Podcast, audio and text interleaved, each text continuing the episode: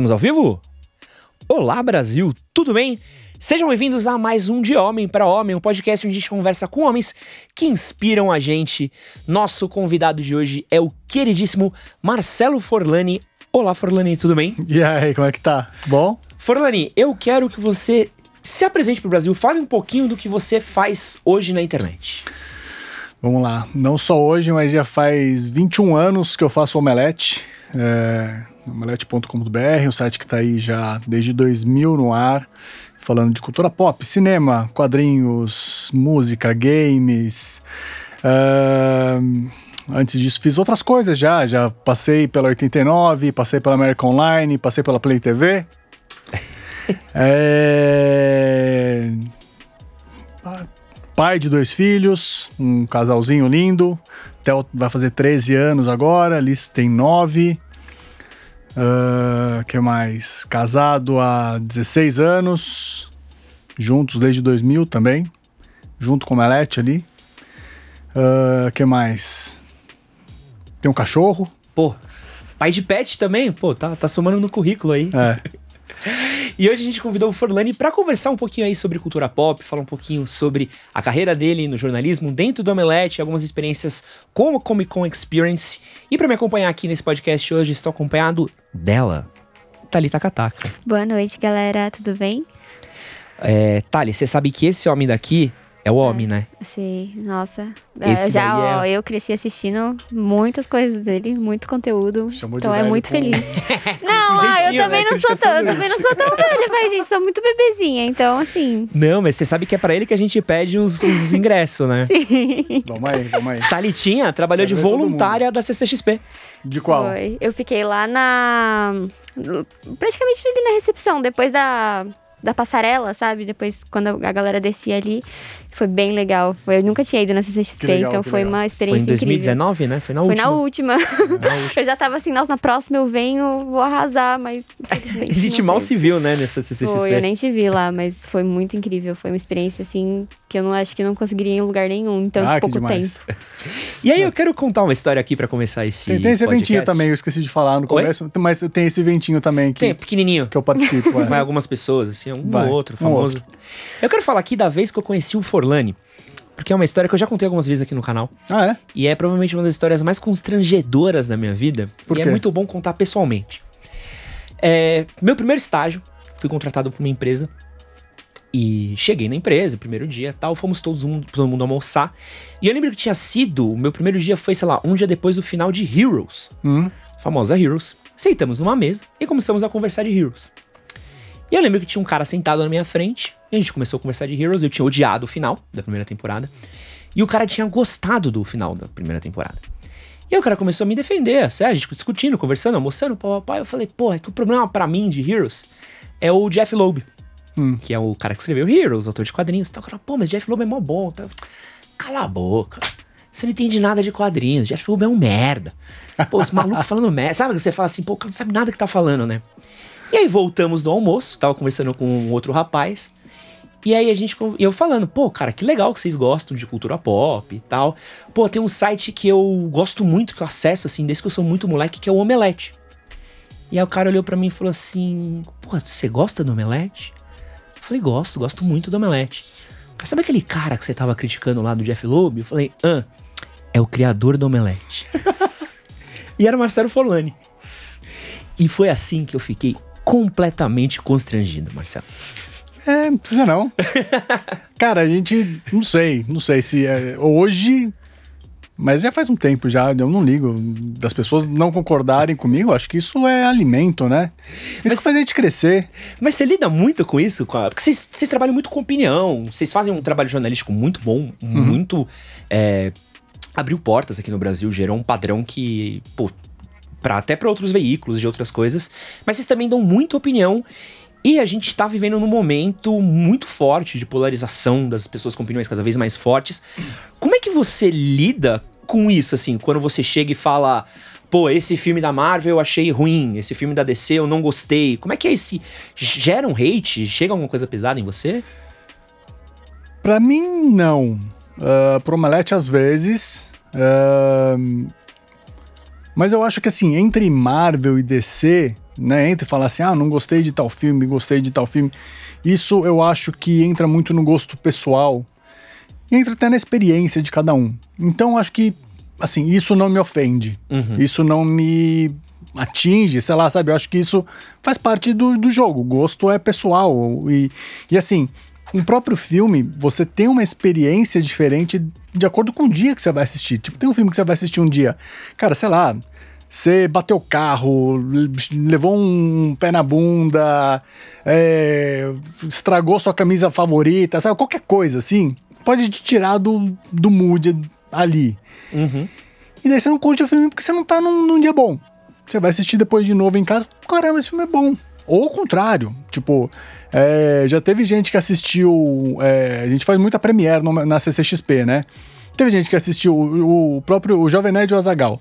Eles falaram assim: não, a gente assistiu o Hobbit lá, cara, foi a melhor, melhor sessão da vida, não sei o quê, filme maravilhoso. Depois a gente assistiu de novo e falou: o filme não é tão bom assim. Mas é, entendeu? É o ambiente que você tá não. ali, cria um clima que é todo, totalmente favorável. É, né? é, assistir filme na Comic Con é uma experiência que é, é ridícula. Eu vi. Eu vi um finalzinho de Viva. Hum. Foi no dia do painel de Star Wars e da Marvel. E foi, cara, você vê as pessoas, gente chorando, assim, é uhum. loucura. É, é, Mas teve algum filme que você, você pessoalmente, assim, que você, sei lá, sentou o pau, falou, putz, esse filme é horrível. E depois você viu e falou, pô, é mó bom. Ou o contrário, que você, tipo, parou e falou, puta, acho que eu voltaria no tempo para resolver isso. Uh, sinceramente, de cabeça agora eu não lembro, não, de algo assim que eu tenha me arrependido de, de ter criticado. Enfim, talvez a internet ajude a gente aí, mas de cabeça agora eu não lembro, não. Hoje mesmo a gente estava lembrando, por exemplo, do Jogos Mortais. Que tá lá no Melete com um ovinho. Tá de saca... O primeiro? O primeiro. Que não, a crítica não é minha, é do Hessel. É mas, cara, eu não acho que não é, não é, muito além disso, não. Tipo, é um filme. Eu acho que ele é muito pretencioso. Eu, ah, eu não gosto, esqueçam cara. Esqueçam o Seven. Lembra a capa que vinha ah. bonitão? É. É que é muito difícil. Mas, mas é né? aquela coisa, tipo, o James Wan, né? Onde que o cara tá agora, entendeu? Então, enfim, em relação a isso não dá pra falar nada, né? Eu queria perguntar uma coisa para você, Florlin. Você é, entrou nesse mundo nerd porque você é nerd? Ou foi. é só seu trampo? Uh, é difícil falar assim, o, o, que é nerd? Acho que a gente precisa voltar um, um passo até e definir o que, que é nerd. É, o nerd, na minha visão, uhum. é um cara que é apaixonado por uma coisa e entende muito daquilo. Mas não só isso, assim, tipo. Eu, eu, eu sou um cara que gosta de, gosto de muitas coisas. Então, tipo, do mesmo jeito que eu gosto e consumo quadrinhos desde moleque, é, cinema, né? Filmes, a mesma coisa, séries de TV, a mesma coisa. Eu também consumo futebol, que é uma coisa que o nerd, né? O nerd raiz. Tecnicamente. Você, não, não, não, não pode, não. Você não pode gostar de futebol, não pode jogar futebol. Jogar futebol, então, é pior ainda, né? Uhum. Eu sempre joguei bola, sempre joguei. Gostei de fazer esporte pra caramba tal. Não me encaixava tão, assim, né, no, no estereótipo do, do, do nerd ali. É, mas por gostar de outras coisas, sim. Tipo, eu sempre consumi, como falei, né? Muita coisa aqui que é da cultura, da cultura geek, cultura nerd ali. É, então, sei lá, eu me considero um nerd, assim, embora tem muita gente que entende mais, sei lá, de Star Wars, que eu nunca, eu nunca li os livros, por exemplo, de Star Wars. Uhum. E, Mas os filmes eu já vi várias vezes. E, e você, como uma pessoa que cresceu, consumiu desde criança conteúdo da cultura pop. Como é que você vê a diferença, por exemplo, para os seus filhos hoje? Hum. Você tem um menino de 13, uma menina de 9. Como é que você vê a diferença do que era antigamente, acho que você é um pouquinho mais velho que eu, é, essa coisa de cultura pop. Pouquinho um mais que um pouquinho. é, como é que era essa coisa da cultura pop uh, nos anos 80, uhum. essa coisa da cultura nerd, que era uma coisa bem de nicho, e para seus filhos hoje que nascem. Hoje uma criança nasce assistindo o Homem de Ferro, e é legal gostar do Homem de Ferro, é legal gostar da Marvel. Como é que você vê a diferença de quando você era mais novo pro seu filho é. hoje? Não é, não é, nem de quando eu era mais novo, é de quando a gente começou o Omelete. Né? A gente começou o Omelete em 2000. Em 2000 é, foi um ano que, coincidentemente, é o ano também do X-Men. O primeiro X-Men, Brian Singer. E a partir daquele momento, eu considero como o início desse gênero dos filmes de heróis. Uhum. Né? A gente teve antes Superman 78, teve os Batman, Batman. do Tim Burton, Blade. teve Blade. Entendeu? Tudo isso veio, mas assim, era, era, um, era um monte de tentativas de, de assim, de.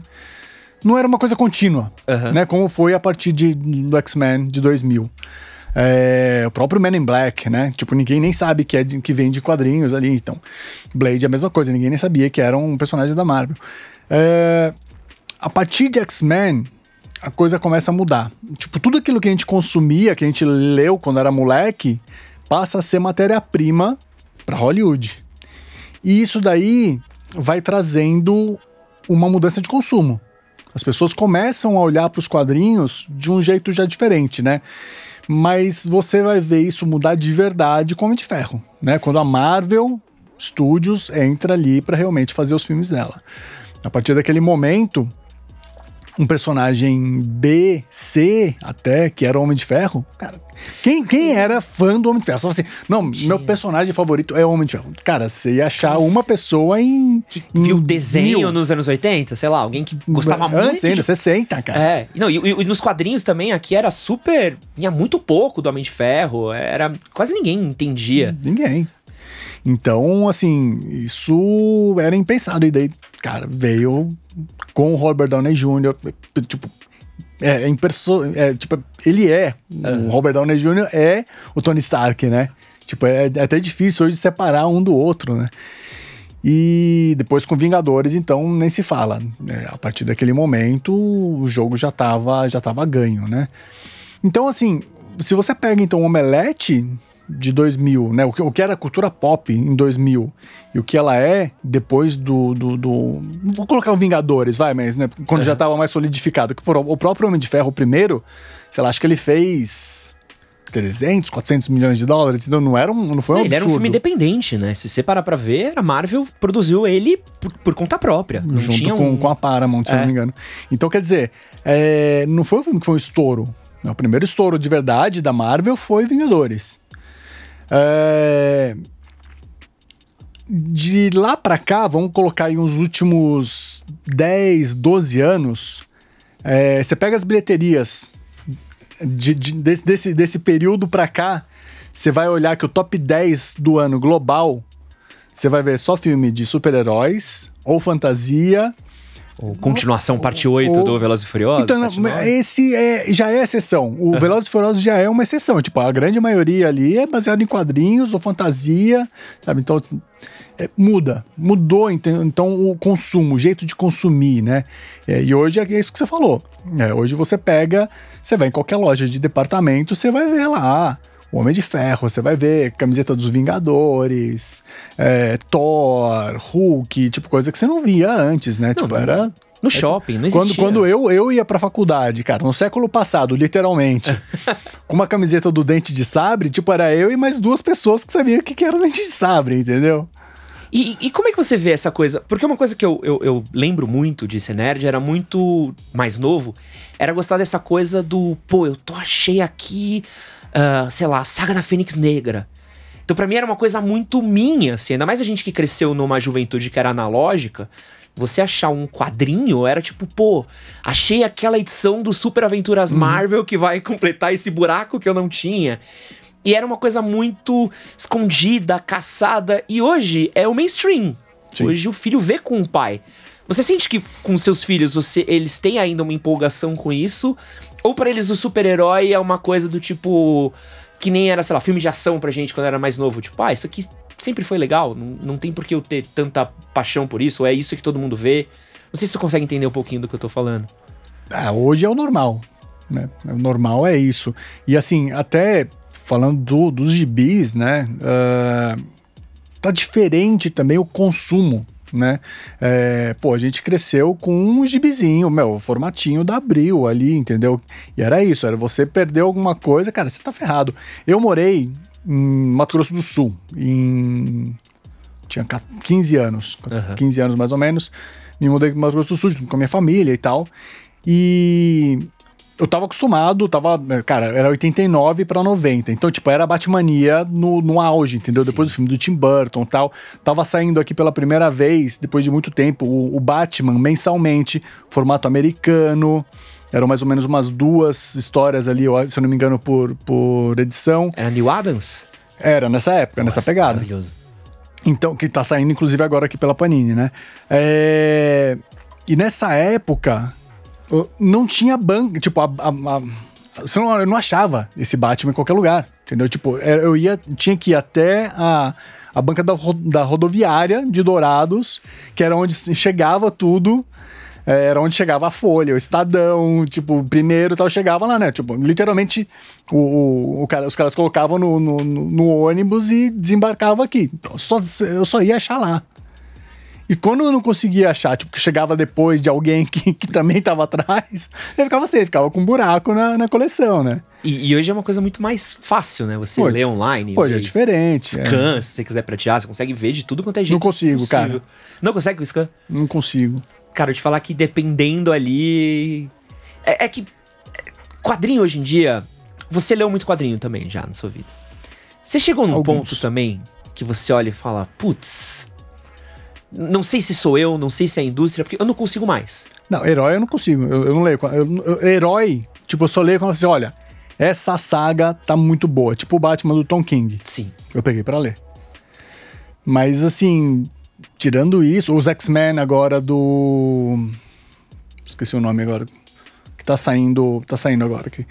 É, beleza, tô, eu peguei os primeiros, na verdade tava com um buraco ali, agora eu completei, eu vou, vou ler inteiro. Eu li só o primeiro, gostei, e agora consegui.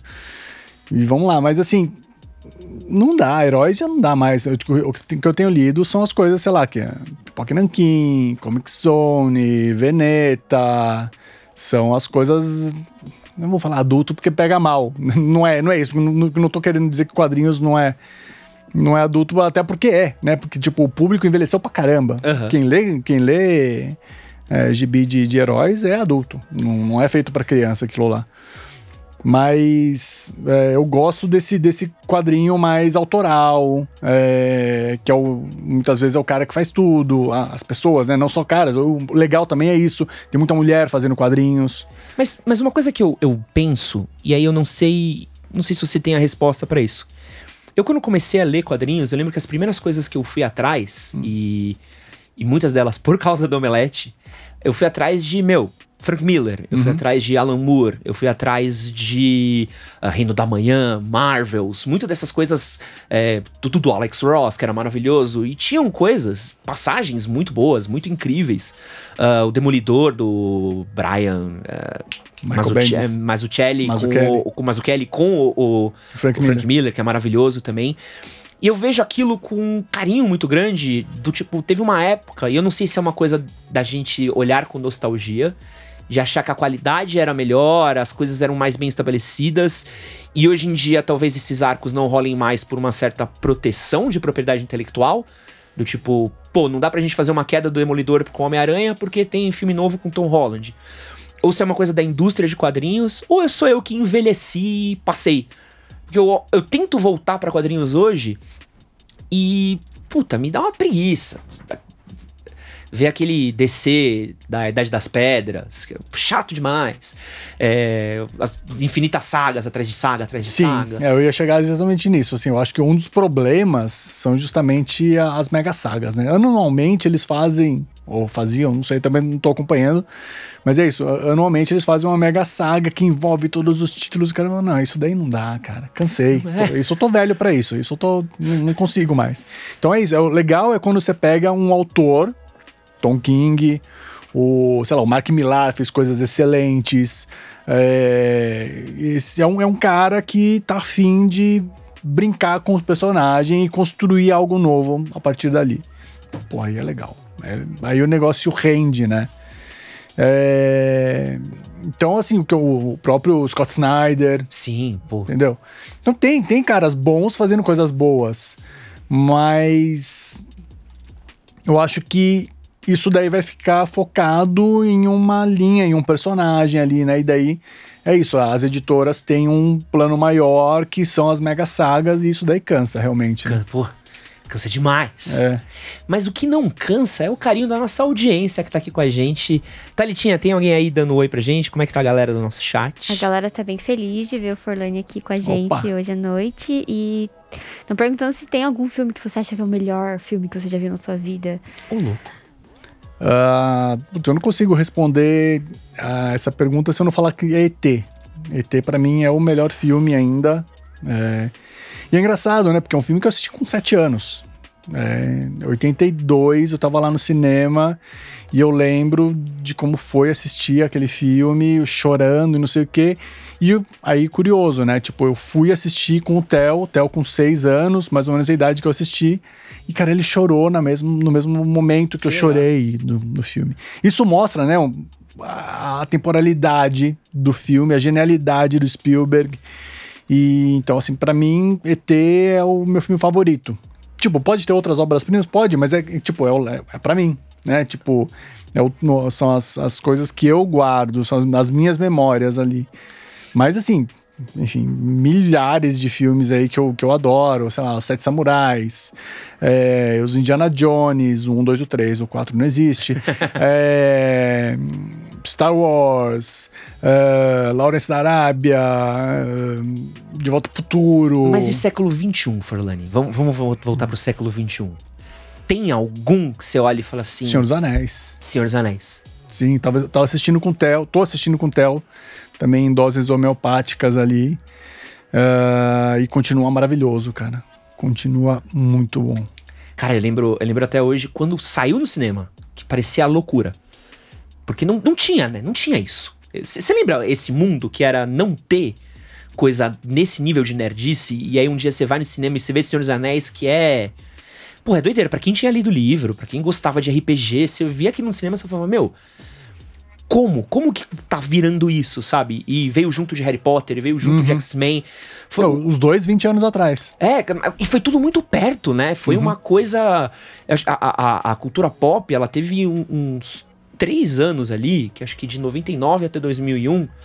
Matrix. Que, pô, é, ia falar exatamente isso, assim, que de Matrix até Senhor dos Anéis, Harry Potter, uh, Homem-Aranha 1, você vai ver uma série de lançamentos, X-Men, que, que, pô, a gente tá fazendo isso até hoje. Uhum. É impressionante, assim, parece que a gente tá preso nos últimos. Parece que a gente ficou preso naqueles lançamentos até hoje, tudo tá sendo esticado. aproveitado, né? Porque a gente. É, vem o Hobbit, vem a, a série ano, do Senhor dos Anéis agora. Esse ano a gente vai ver um Homem-Aranha, mais um Matrix e tem mais um Senhor dos Anéis chegando. Uhum. Não por coincidência, né? Parece uhum. que a gente. Parece que Hollywood ficou presa nesses momentos, né? Não, não sei se isso é bom, não sei se isso é ruim. Então, isso pode gerar esse cansaço que a gente tava falando dos quadrinhos. É, né? E... De você falar, putz, de novo isso daí, entendeu? E é, pode acontecer. Não chegamos ainda nesse nível. Tipo, a gente tá longe disso. A gente vê, cara, o Venom, Venom 2, aí, Tempo de Carnificina, já fez 50 milhões de dólares, de reais aqui no Brasil. Uau! No Brasil.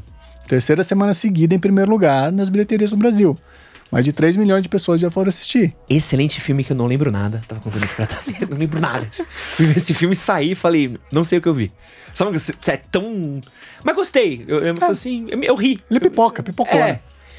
Mas. Mais alguma mensagem aí, Tretinha? É, falando até de Senhor dos Anéis, tinha uma galera perguntando aqui o que você acha sobre Duna. Se você acha que seria um novo Senhor dos Anéis, um novo grande blockbuster ou algo do tipo. E aí? Tinha tem todo todo o material para isso, né? Bagagem de, histórica, né, do próprio livro. É, foi feito por um cara que ama de paixão aquele material, né? Do mesmo jeito que Peter Jackson adorava uh, Senhor dos Anéis, o, o, o Denis Villeneuve venera Duna e fez aquilo com todo carinho, cuidado. É, eu fui ver o filme, cara, assisti no IMAX, adorei, gostei muito. Mas é. Mas. Cara, falta coisa, né? Assim, eu acho que o Senhor dos Anéis a gente já sabia, ó, beleza, esse aqui é o primeiro, depois vai ter o segundo, o terceiro a gente já filmou tudo junto, você vai assistir isso daqui ano após ano.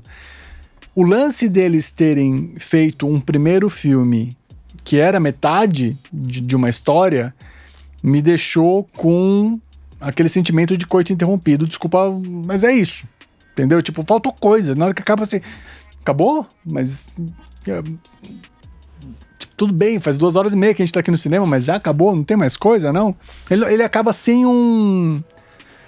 Sem um momento que você fala assim, caralho, eu preciso assistir o segundo, a segunda parte agora. sabe? Sabe qual é o meu problema com Aliás, foi, foi, foi, parece que foi Green Lights hoje. Hoje, hoje, hoje. Acabei de ler parte. a notícia aqui. É, no Omelete, inclusive. é, uma parada que eu sinto com Duna, é, de ter lido, é que eu acho que Duna, para mim, ele é muito um sentimento que eu tenho, por exemplo, com Fundação.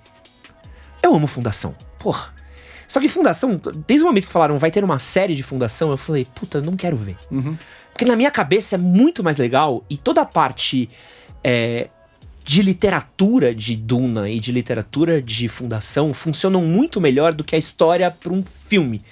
Eu acho que se é essa coisa mega do passar dos das centenas de anos, da coisa do comercial, da coisa da exploração do planeta, da cultura, de tudo mais, não é tão pop quanto é Senhor dos Anéis. Senhor dos Anéis sempre foi. Eu não sei dizer, mas. Então, é, é eu concordo, mas assim, onde que o Peter Jackson acertou tanto? É, é, é ele conseguiu é, traduzir tão pop aquilo, porque eu lembro, o, o meu sentimento do Senhor dos Anéis era assim, de ler. Você não conhecer. fica falando assim, faltou coisa. Não! E, e, sabe o que é mais legal do, do, do Senhor dos Anéis? Eu lembro de ver e pessoas que não gostavam de coisas nerds saírem e falarem: pô, que animal. Eu tenho um amigo que foi fazer curso de arco e flecha, gente que brincava com Smeagol, brincava com. Ah, bota o apelidinho do amigo de Gollum, de Frodo. Eu, eu por acaso veria o Frodo por um certo momento da minha vida, mas. Sabe? Porque é uma coisa que pegou todo mundo de um, de um lugar que ele é muito pop. As pessoas só não tinham tido acesso àquilo. O Duna, eu sinto que é o tênis verde dos, dos livros. Ele é mais de... cabeçudo, né? Muito cabeçudo. É, é tipo Fundação também. E... O filme é cabeçudo. O filme não é pop. Então, e eu, eu, eu não consigo apostar minhas fichas, assim, no, no, nisso, sabe? E o Denis Villeneuve, ele teve a chance com Blade Runner, fez um excelente Blade Runner, que sofre exatamente Gosto. disso que eu tô falando. É um excelente filme. Mas se você indicar pro seu Zé da esquina, eu vou falar, Ele não é para todo mundo, ele não é Vingadores. É, e ao mesmo tempo que eu fico feliz por não ser Vingadores, porque já quero entrar nesse tópico já já, porque eu cansei um pouco.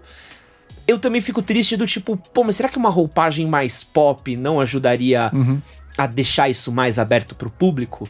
É um é um enigma que a gente vive hoje, né, do fazer coisas cults que que vai ser para um público muito específico ou fazer uma coisa pop que acaba sendo sei lá, diluída que nem são os filmes da Marvel hoje.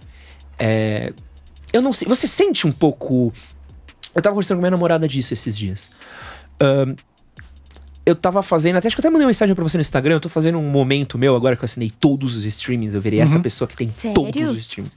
Eu tenho o Star meu Plus, Deus. eu tenho o HBO Max. Eu, minha vida tá com as corporações, tá? Eu virei essa pessoa. É, gente, por favor, mandem superchats no clube do canal pra eu poder pagar meus streamings, tá?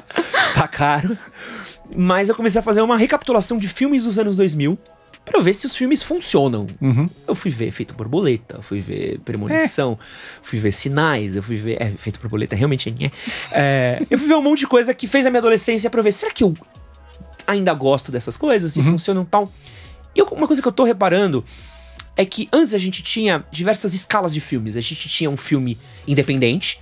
Então você tinha Amnésia do Nolan, que era um filme minúsculo. Você tinha Irreversível, minúsculo. Você tinha um filme uh, que era um mid-tier, um filme mediano. Então você tinha uma comédia romântica com uh, uma coisa megalomaníaca. Você tinha Paciente Inglês, que é um uhum. filme gigante, mas para um público bem específico.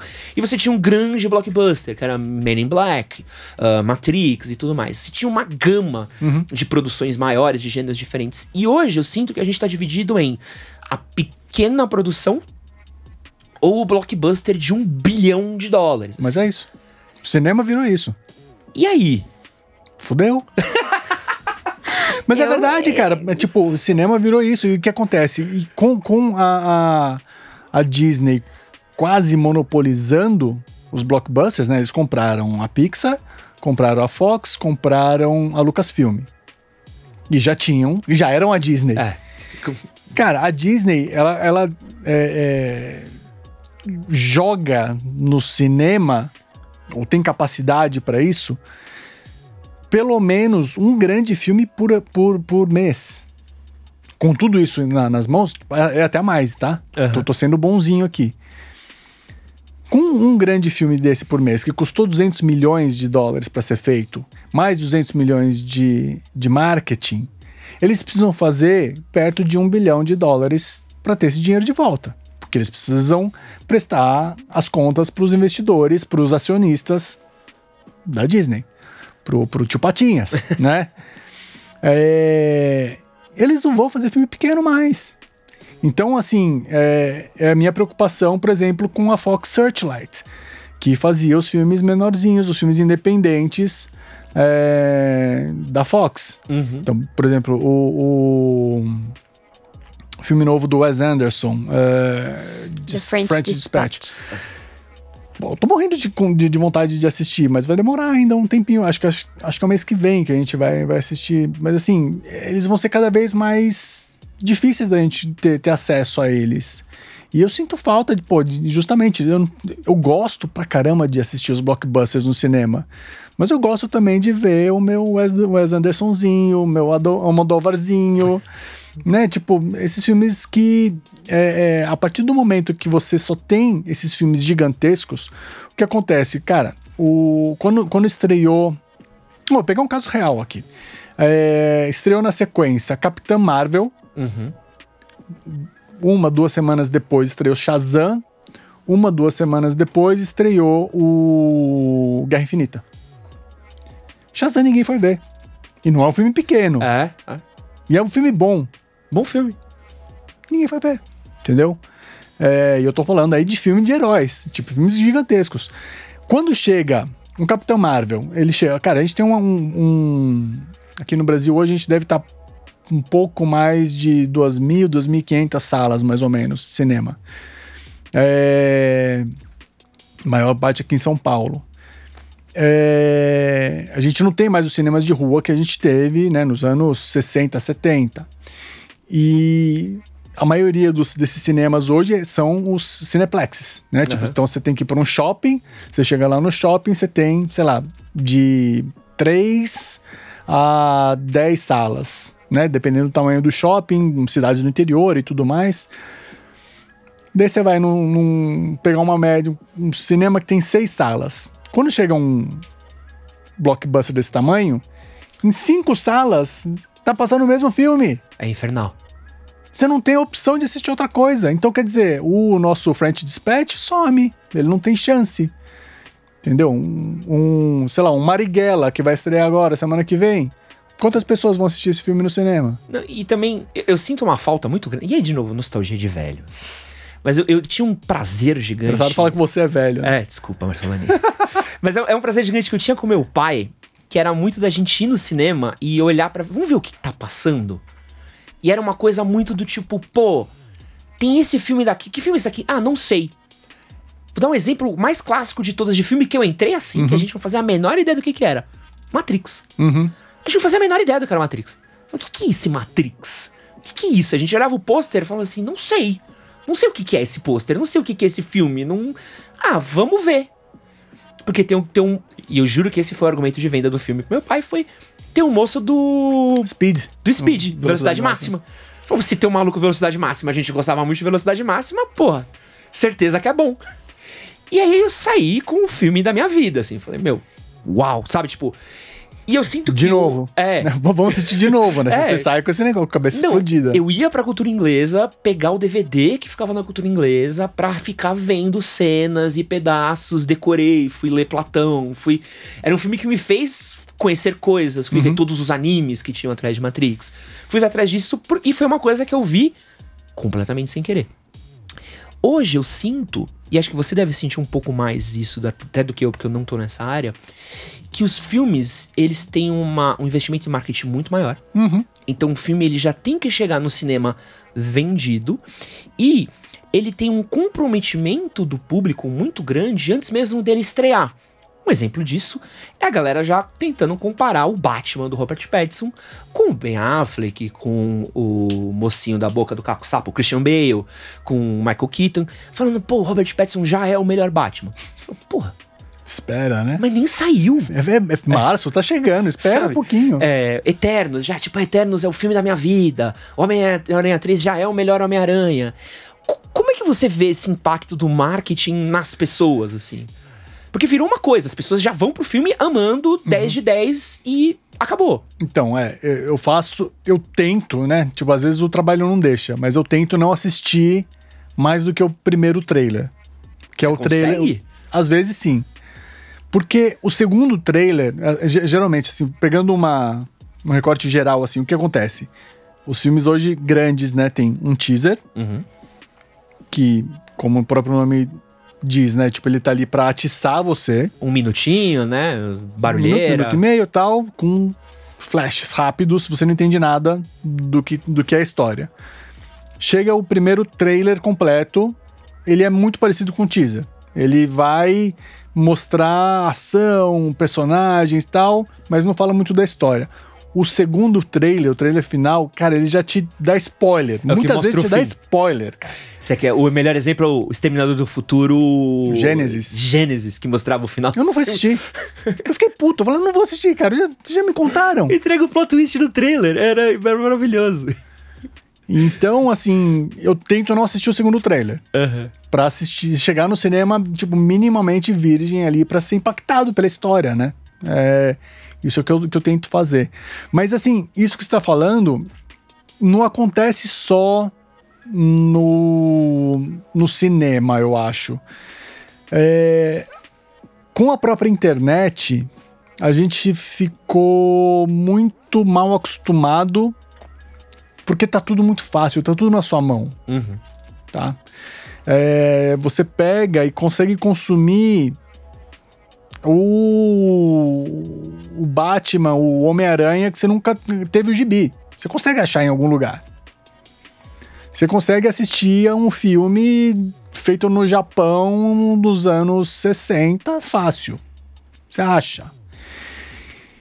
Você, assim, onde que eu tô querendo chegar, cara? Tudo isso começa a virar um problema com o Napster. A gente tinha a mesma expectativa que a gente tinha para assistir um filme, para ler um gibi, um livro, o que quer que seja, para ouvir um, um disco. Uhum. É, porra, você esperava o próximo disco do Radiohead, você esperava o próximo. Cara, o que, que é esse Strokes que tá todo mundo Sim, falando? Porra. Cadê, que, que, cadê o próximo White Stripes, sabe? Então, assim, tinha essa ansiedade, Nirvana, né, na época do grunge, pô, anos 90, Pearl Jam, ele sentia... Cara, você tinha essa ansiedade para pegar o, um, um, disco na mão, né? Isso foi se perdendo com, com o Napster e depois com todos os que vieram na sequência aí, Casar, etc, etc. E até hoje no Spotify, tipo, ninguém mais lança álbum. Tipo, ninguém é exagero, mas assim, todo mundo hoje em dia tá mais preocupado em lançar single. Uhum. Você pega e você coloca lá um, no máximo um EP três, três músicas. E o single já sai, a Thalitinha que é fã de BTS, é, já, sai bombado, sai, já com, sai com videoclipe. E é a melhor música do mundo, Trending Topics, e, meu, o BTS nunca falhou, essa é a música mais perfeita. Ou então, se o pessoal é pequeno, faz ao contrário, né? Lança, tipo, uma ou duas coisinhas, se a galera gosta, eles juntam fundos para fazer alguma coisa maior, porque não tem como. Mas então, assim, tudo, o, esse consumo, ele fica muito... muito volátil sabe? Tipo, é o que você falou do Venom. Eu não lembro do que, que eu assisti. Caramba, tipo, você pensar um, um filme. Cara, eu, eu falei do ET. Pô, não, eu... eu lembro do ET de quando eu assisti quando eu tinha sete anos no cinema, entendeu? E a gente não tem mais hoje em dia. Tô, tô, cara, generalizando pra caramba, né? Mas tem muita coisa que você realmente. Você, você tá afim de consumir, você vai lá, consome aquele negócio naquela hora e o negócio é descartável. Tipo, sei lá, o filme do, do 007 que eu assisti faz um mês. Custei, mas por que eu custei mesmo? Sabe? Sim. Então, é, a cultura tá nesse ponto, assim, perigosamente de entrar nesse, nesse ponto de ser muito descartável. É, e, e, ao mesmo tempo, eu sinto que as pessoas estão mais apegadas, assim. Eu falei do BTS, porque eu sinto que os fãs de algumas coisas, por exemplo. Vou dar um exemplo maravilhoso aqui para quem quiser se divertir muito no Twitter. Fala mal do Tom Holland ou da Feiticeira Escarlate Ou, sei lá, de um, algum outro personagem da Marvel. Já fala por experiência própria, né? Já falo por experiência própria. Que esses dias eu nem falei mal. Essa história maravilhosa. Eu fiz um comentário do Asa Butterfield e falei, pô, o Asa Butterfield em Sex Education, para mim é um Homem-Aranha melhor do que o Peter Parker que o Tom Holland faz. E nem tava falando do Tom Holland, porque eu amo o Tom Holland, achei ele ótimo. E aí isso caiu no fandom do Tom Holland. Uhum. E a galera começou, como assim você usa aquele cara maravilhoso Tom Holland? Falei assim, gente, primeiro, Tom Holland é ótimo.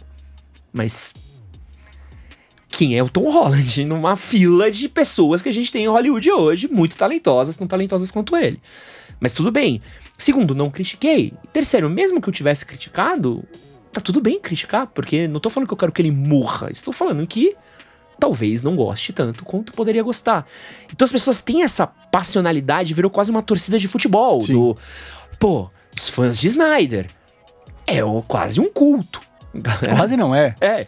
é o... Snyder, o Nolan, agora o Denis Villeneuve. E é difícil, cara, porque você torna alguma coisa do. quase como se tu não pode mais criticar, porque é meu tesourinho dourado. Mas você fala, pô, mas eu não posso não gostar, eu não posso não opinar o outro lado. Então, mas. É, desculpa te cortar. Imagina. Mas esse é um, é um dos problemas desse mundo de hoje. Cara, tudo tá bipolarizado ou você tá, tá do lado claro ou você tá do lado escuro, entendeu? Tipo, a zona cinza aqui parece que ela se perdeu nesses últimos anos, cara, nessa última década, talvez. Sim. E isso tá em todos os lados, não é? tipo, a gente acha que é só na política, mas não é. Tá, tá, tá difícil viver nesse mundo de hoje, né, cara? A política, assim, assim é, acho que é a coisa que mais afeta a gente como um todo. Uhum. Né? A gente vê onde o país está hoje, né? E assim, não é uma exclusividade do Brasil. Os Estados Unidos estava igual, Sim. né? Até, na verdade ainda tá, né? É. Você vê um terço da população americana não quer se vacinar. E, essa é loucura. E, e, aproveitando que você está falando de toxicidade, é, acho que é um ponto legal para a gente poder falar um pouquinho também sobre a gloriosa comunidade nerd. Uhum. É, eu vi que acho que foi no ano passado, se eu não me engano, o Omelete fechou os comentários do site, certo? Foi nesse ano. E, pô, como fã de Omelete de muito antigamente, só para você entender e pro Brasil entender o quanto que eu sou fã velho do Omelete. Eu fiz jornalismo por causa do Omelete. Desculpa. Eu lembro. Mano. Tudo bem, dá tempo ainda. dá, dá. Arruma na pós isso daí. É. Dá pra fazer uma pós em economia. É, fazer engenharia, né? Da futuro. ADM. É, e, e, eu lembro que eu fui fazer porque o Omelete foi a primeira vez que eu vi coisas que eu amava. E eu vi pessoas que viviam disso. Eu falava assim, pô, isso que eu gosto dá pra ser uma coisa profissional. Porque até então eu ia ler de cultura nerd, às vezes na Folha Team, em algum cantinho ali, perdidinho da Folha Team. Tinha a revista Herói que tinha ali um pouquinho. O Wizard também, mas o Wizard uhum. era cara, cara, cara. E eu era pobre, era, era impossível. Ou eu lia quadrinho ou eu lia Wizard, não tinha como ter os dois. E aí eu vi o Omelete e falei, pô, os caras que vivem disso e falam disso, e não é só super-herói, não é só uh, coisa otaku, é filme também. É, referências de filmes, de livros, fui ler o Guia do Mochileiro das Galáxias, eu amava. E, e eu tinha muito isso da, da, da, da, comunidade nerd na minha cabeça, uhum de seus excluídos, que uhum. é a galera que lia as coisas que ninguém mais gostava de ler, que você era, que você era, era mais. É, pô, você é zoado porque você tá lendo quadrinhos de super-herói, você não é legal por causa disso. Tudo, né? E hoje, com os quadrinhos em alta, com. Nem os quadrinhos, mas com as propriedades intelectuais dos quadrinhos em alta, com esse tipo de coisa, eu vejo quão tóxica essa comunidade se tornou. Uhum. Do ponto de. É, a gente pode falar de diversos pontos do uh, o cara que reclama da personagem feminina, de reclama, pô, a galera reclama da roupinha da super heroína, do tipo, ah, pô, ela não tá mais pelada. Ah, você mudou as curvas. A galera tava reclamando, eu lembro que eu tive essa discussão com a Thalita, das curvas da Lola Bunny, lembra? Uhum, uhum. Nossa, minha Lola Bunny não tá mais gostosa. Eu falei, irmão, você tá tocando uma pra um, pra um Looney Tunes, tá ligado? Tá precisando de um, de um psicólogo, a, gente, a, gente, a gente indica alguém é, aqui. É, demais, sabe? E, e, é uma comunidade muito tóxica, assim. É um, é. Eu não sei. O que, o que, que é, é, é, o, é aquela galerinha pequena que faz muito barulho? Ou esse clube dos meninos que foram excluídos ganharam uma voz e agora eles estão cuspindo lixo de volta pro mundo. Como é que Acho você que tem vê um pouco de cada, né? Acho que tem um pouco de cada.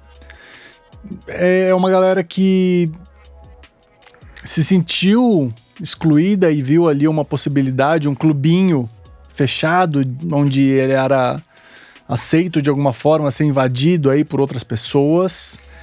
E falou assim: não, isso é meu, essa bola é minha, só eu que brinco e sai pra lá, bobo, chato e feio, seu cocô mole. E. Mas.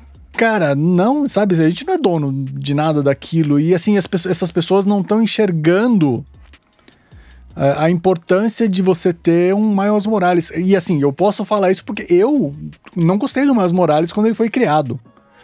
Tá? Tipo, eu, eu fui idiota pra caramba de não ler. Tipo, eu, eu, eu não gostei sem ler. Uhum. É... Assim, porra, por que, que precisa mexer com o meu Homem-Aranha? Cara, tá lá o Peter Parker lá, ele já é um Homem-Aranha.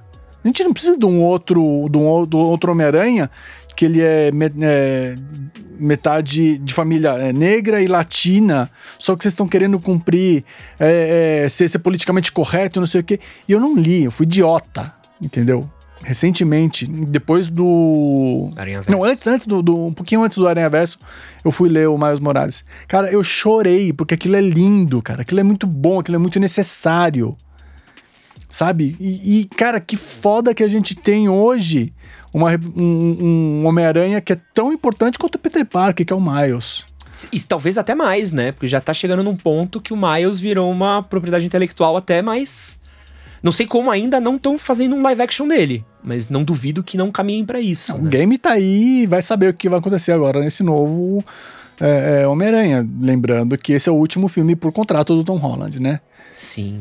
Então, é, acho que a gente precisa nós nerds, né, precisamos entender que, cara, a gente não é dono da Marvel, da DC, de, de nada disso. Tipo, tudo isso, cara, pertence ao mundo, entendeu? Tudo isso é, é de todo mundo. Não, e, e ao mesmo tempo tem muita mina chegando, que era uma coisa que era não excluída tinha. das meninas. Você é pai de menina, a, a, sua filha gosta de coisa de cultura pop? Sim, sim, sim, sim.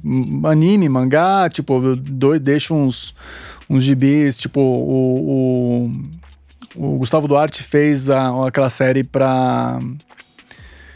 Uh, esqueci o nome agora. Dos. dos Dear, Dear, Dear Super Villains, do Dear, ah. Dear Super Heroes, né? É, a, a Liz lê direto aquilo lá, tipo, cara, assim, entendeu? Consome normal, né? E era uma coisa que nos anos 80 você dá. É, não é, não é coisa pra menina. Não é coisa pra, pra menina, né? Não era, né? Coisa pra menina, tipo. É, tanto é que essa, essa é uma das grandes importâncias de Sandman. O Sandman é, é, é responsável por trazer 70, 80% do público leitor de quadrinhos feminino nos anos 90, né? Sim, 80 para 90 ali. Não tinha. Tipo, foi a partir de Sandman que isso começou. Oh, caramba, dá, dá pra fazer quadrinhos e, e, e a, as meninas gostarem e, tipo, você tem um, você tem um papo até, né? Aham. Uhum. Não, Sandman é maravilhoso. Você sabe. Tem a série nova vindo aí, mas eu tô tão. Gostava tanto de Sandman. Mas, de novo, eu também não tô. Sério, não quero nem falar, não aguento mais adaptação de quadrinhos. Mas, como é que você vê essa questão de, de. Você acha que, pela sua experiência, por todos os anos que você tem, você acha que é uma coisa que está uh, watering down, esse burburinho, esse bochichinho que tem de reclamar de inclusão. A gente teve agora o, o Superman novo bissexual, a gente teve alguns outros personagens. Você acha que é uma coisa que isso tende a diminuir nos próximos anos? Ou você acha que vai chegar num ponto de ruptura da gente ter, uh, que nem tem sabe, quadrinhos de direita, sabe? A gente ter o super, o super alfa, red pilado. Uma coisa assim. Putz, assim, hoje eu tô meio desesperançoso, assim. Eu, é eu acho que hum, tá longe ainda da gente estar tá num ponto que as pessoas entendam é, que X-Men fala sobre esse tipo de assunto também. Você nunca prestou atenção nisso, que você tá falando sobre um grupo de excluídos ali, entendeu? E você tá excluindo um outro grupo. Tem um comentário exatamente falando isso. O Lázaro disse que o tal do nerd que não vê que X-Men é sobre diversidade e inclusão, que não vê que Star Wars e Harry Potter é sobre luta contra o autoritarismo e etc, etc, etc. Não. O comentário. Nossa. é eu, eu vi uma defesa uma vez do maluco defendendo que X-Men não era sobre diversidade. Sobre e é uma loucura, porque nunca leu uh, Deus ama o Diabo Mata, que é aquela do Noturno. Pô, clássico. Que é exatamente sobre isso, o líder religioso que resolve perseguir os mutantes. É, é muito doido, né, o, o, momento que a gente vive. E, e, e aproveitando, quero chamar aqui o nosso momentinho. Elas perguntam, eles respondem. Que a gente recebeu uma, uma pergunta de uma convidada aqui pro Forlani. Opa. Mas antes, eu quero pedir para vocês que estão assistindo nossa live não esquecerem de deixar um like, deixarem suas perguntas também, deixarem seus comentários, mandarem um oi pra Thalita. Dá um oi pro Brasil, Thalita. Oi, gente. Quem não deixa like, de novo aqui, ó, vai comprar ingresso pro dia errado do cinema. Só vai descobrir depois que o dia passou, né, Doc? Nosso roteirista aqui incrível fez isso, fez isso com Duna, ficou chorando a semana inteira. Foi incrível, então deixa o like aí, galera. Perdeu o ingresso para ver o, o Butico Gigante, Doc? O Doc que tava dureza, bravo, ele tava falando dureza. do Butico. Meu é, cu. É. Como é que tá aí o nosso vídeo da convidada? Pode entrar? Oi, Ed Fulani, tudo bem? Prazer, eu sou a Regina Mimi, eu faço supervisão de pós-produção, finalização e sou colorista nas horas vagas em audiovisual. É, eu gostaria de questionar e perguntar para vocês é, o porquê nesse mercado é tão difícil confiar e por que subestimam tanto as mulheres que fazem o trabalho em papéis operacionais e técnicas, né? Então seriam as pessoas que trabalham com edição, motion design, 3D, correção de cor, mixagem. Por que acontece isso? Aonde, aonde tá essa insegurança, né? Qual que é o problema? Porque subestimam e duvidam tanto da competência das mulheres nesses papéis. Então, é uma questão que eu tô sempre lutando para conseguir abrir mais as oportunidades e estamos na luta para isso. Pô, Regina, que triste isso, né? É, manda um e-mail aí pra gente, rh.omelete.com.br. Lá no Omelete, cara, a gente sempre tem editora. Cara, a gente sempre, sempre teve gente do, do audiovisual. Tipo, a nossa diretora e assistente de direção são mulheres. Um monte de, de, de foram, foram editoras lá do Omelete também, antes. É... Mas acho que assim, não sei se isso se restringe só a essa área que ela tá falando, né? Acho que isso, infelizmente, é geral. É, a gente vive aí num, num mundo muito patriarcal, bizarramente velho, que não, não quer dar espaço. Tipo, é cagão, né? Tipo, tem medo de que. Não, mulher pode, vai pegar o meu lugar. Cara, não, se você tá com esse medo, esse lugar já não é seu, né? Não, e, e tem umas vagas que eu, pelo menos. Todas as vezes que eu passei por set de filmagem, por TV, a gente teve uma experiência com TV também, é, que sempre foi uma coisa muito clube do bolinha, assim. Então, pô, cara, acho que eu das vezes que eu participei de programas de TV, acho que foram uma, duas vezes que eu vi câmera mulher. Hum. Que é uma coisa que eu acho que era muito dos caras, assim. Operador de som também. Nos últimos anos eu tenho visto mudar bastante, assim. A Oli também no, já participou mais de sets, ela pode... Talvez, assim, no passado, desculpa de cortar, mas assim, talvez no passado, sei lá, que a câmera era mais pesada e tal, até fizesse algum sentido. Hoje em dia, é, com iPhone, né? É, mas, mas, é uma coisa que a gente vê refletida também em Hollywood, que tá começando a ser conversado agora. É. Direção. Então, é, eu fui no 2018 ou 17, não sei, é, pro set da The Rink of Time, é, o filme da Eva DuVernay. Uhum. Uh, a maior produção já feita é, pela Disney, é, com a direção de, de uma mulher negra. É, cara, foi um dos sets mais. É, de explodir a cabeça, porque, cara, realmente era um set diferente. Quem tava lá era a Eva DuVernay como, como diretora, é, tava ali do lado dela como uma das é, atrizes do, do filme, uma senhora chamada Oprah Winfrey, que Só. foi madrinha da, da, da Eva de carreira. Deusa falando. É... E, cara, se eu olhava pro set, era um set majoritariamente, majoritariamente feminino. É... Muitas pessoas é, é, de cor, muitas pessoas negras. É... Cara, eu nunca tinha visto um set daquele, cara. E é isso, eu faço, eu faço, eu vou a sets há pelo menos 20 anos.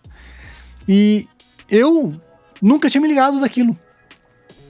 Sabe? Tipo, o normal não era aquilo. E falou assim: caralho, lógico que dá. Lógico que tem gente. É, é, tem pessoas, é, tipo, muito diferentes que podem trabalhar com cinema. Por que, que era sempre tão branco? Né, um set de cinema, cara. E é isso, cara. A gente.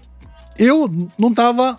É, nunca tinha parado para pensar, para ver isso, cara. E tava na minha cara.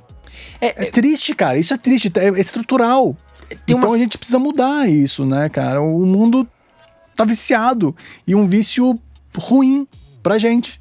Eu tenho uma coisa que a gente. Hoje na nossa equipe aqui no manual, nós somos em 11 agora? 10? Não Por sei. aí. É muita gente.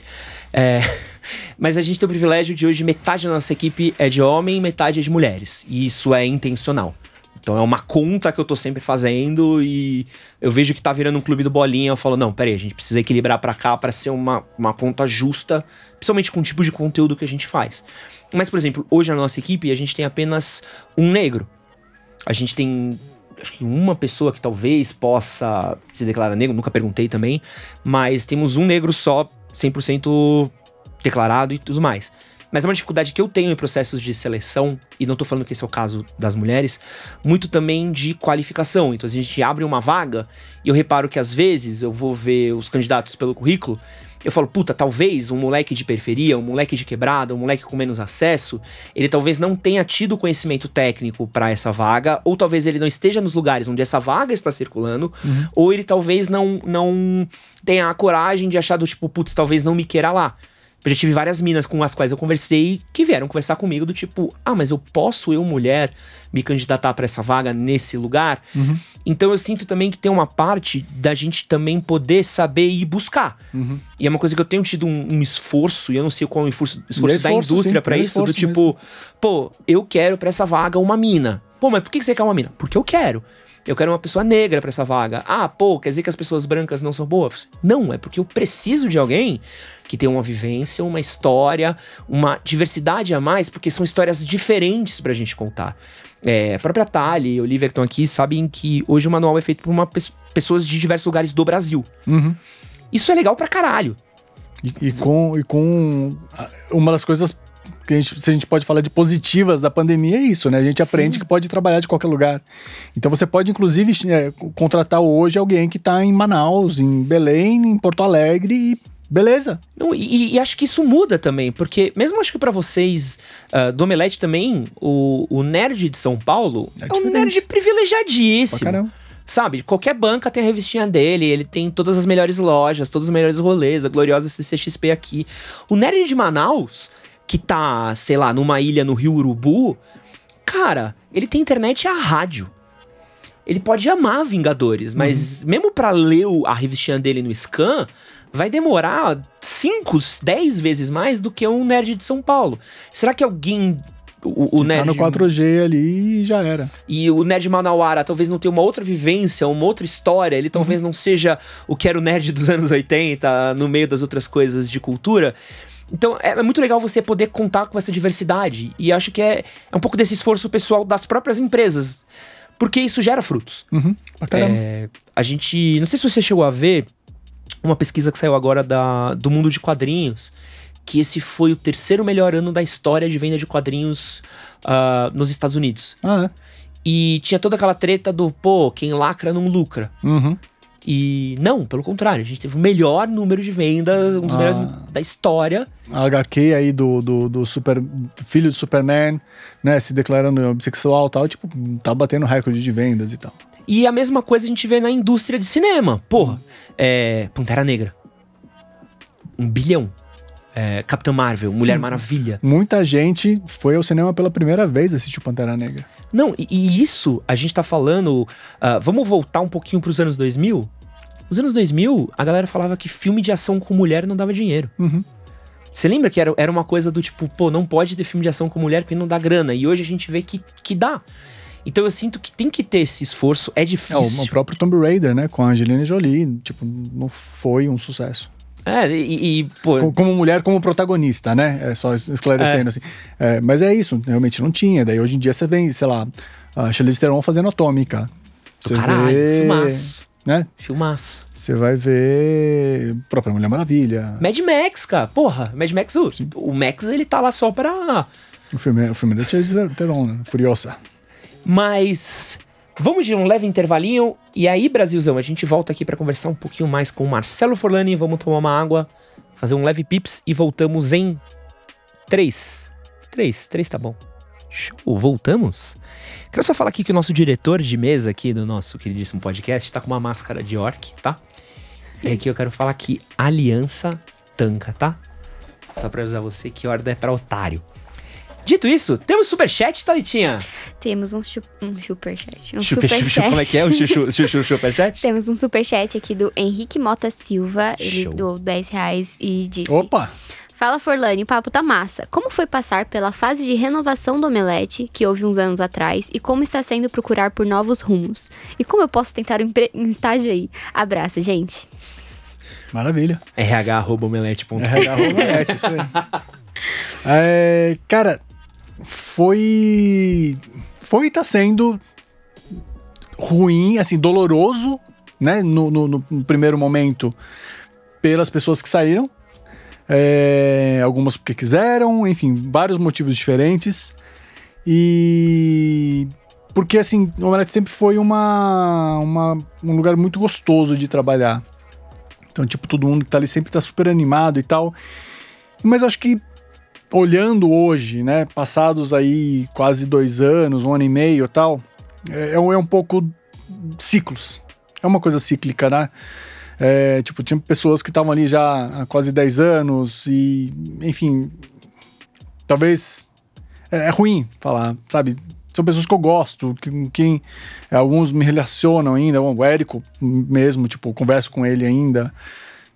É, mas assim, a galera que tá hoje fazendo omelete, tá com tesão tão grande que é revigorante, sabe? É, é o que você, meu, você falou várias vezes que não, porque eu li no omelete, eu, eu curti omelete. E assim, essa, essa, essa galera que tá agora é uma coisa parecida com isso, sabe? A galera que cresceu é, lendo omelete, consumindo omelete. Não, não vou nem falar lendo, porque tem muita gente que só consome omelete no vídeo. Sim, é, isso para mim sempre foi uma doideira. Então, cara, para mim, para mim, então, cara, isso foi de de cair o cu da bunda, cara, porque eu tava lá fazendo omelete já, fazia, sei lá, 7, 8, 10 anos, e daí chegou um moleque com seus 12 anos e falou assim: "Não, porque eu assisto omelete todo dia".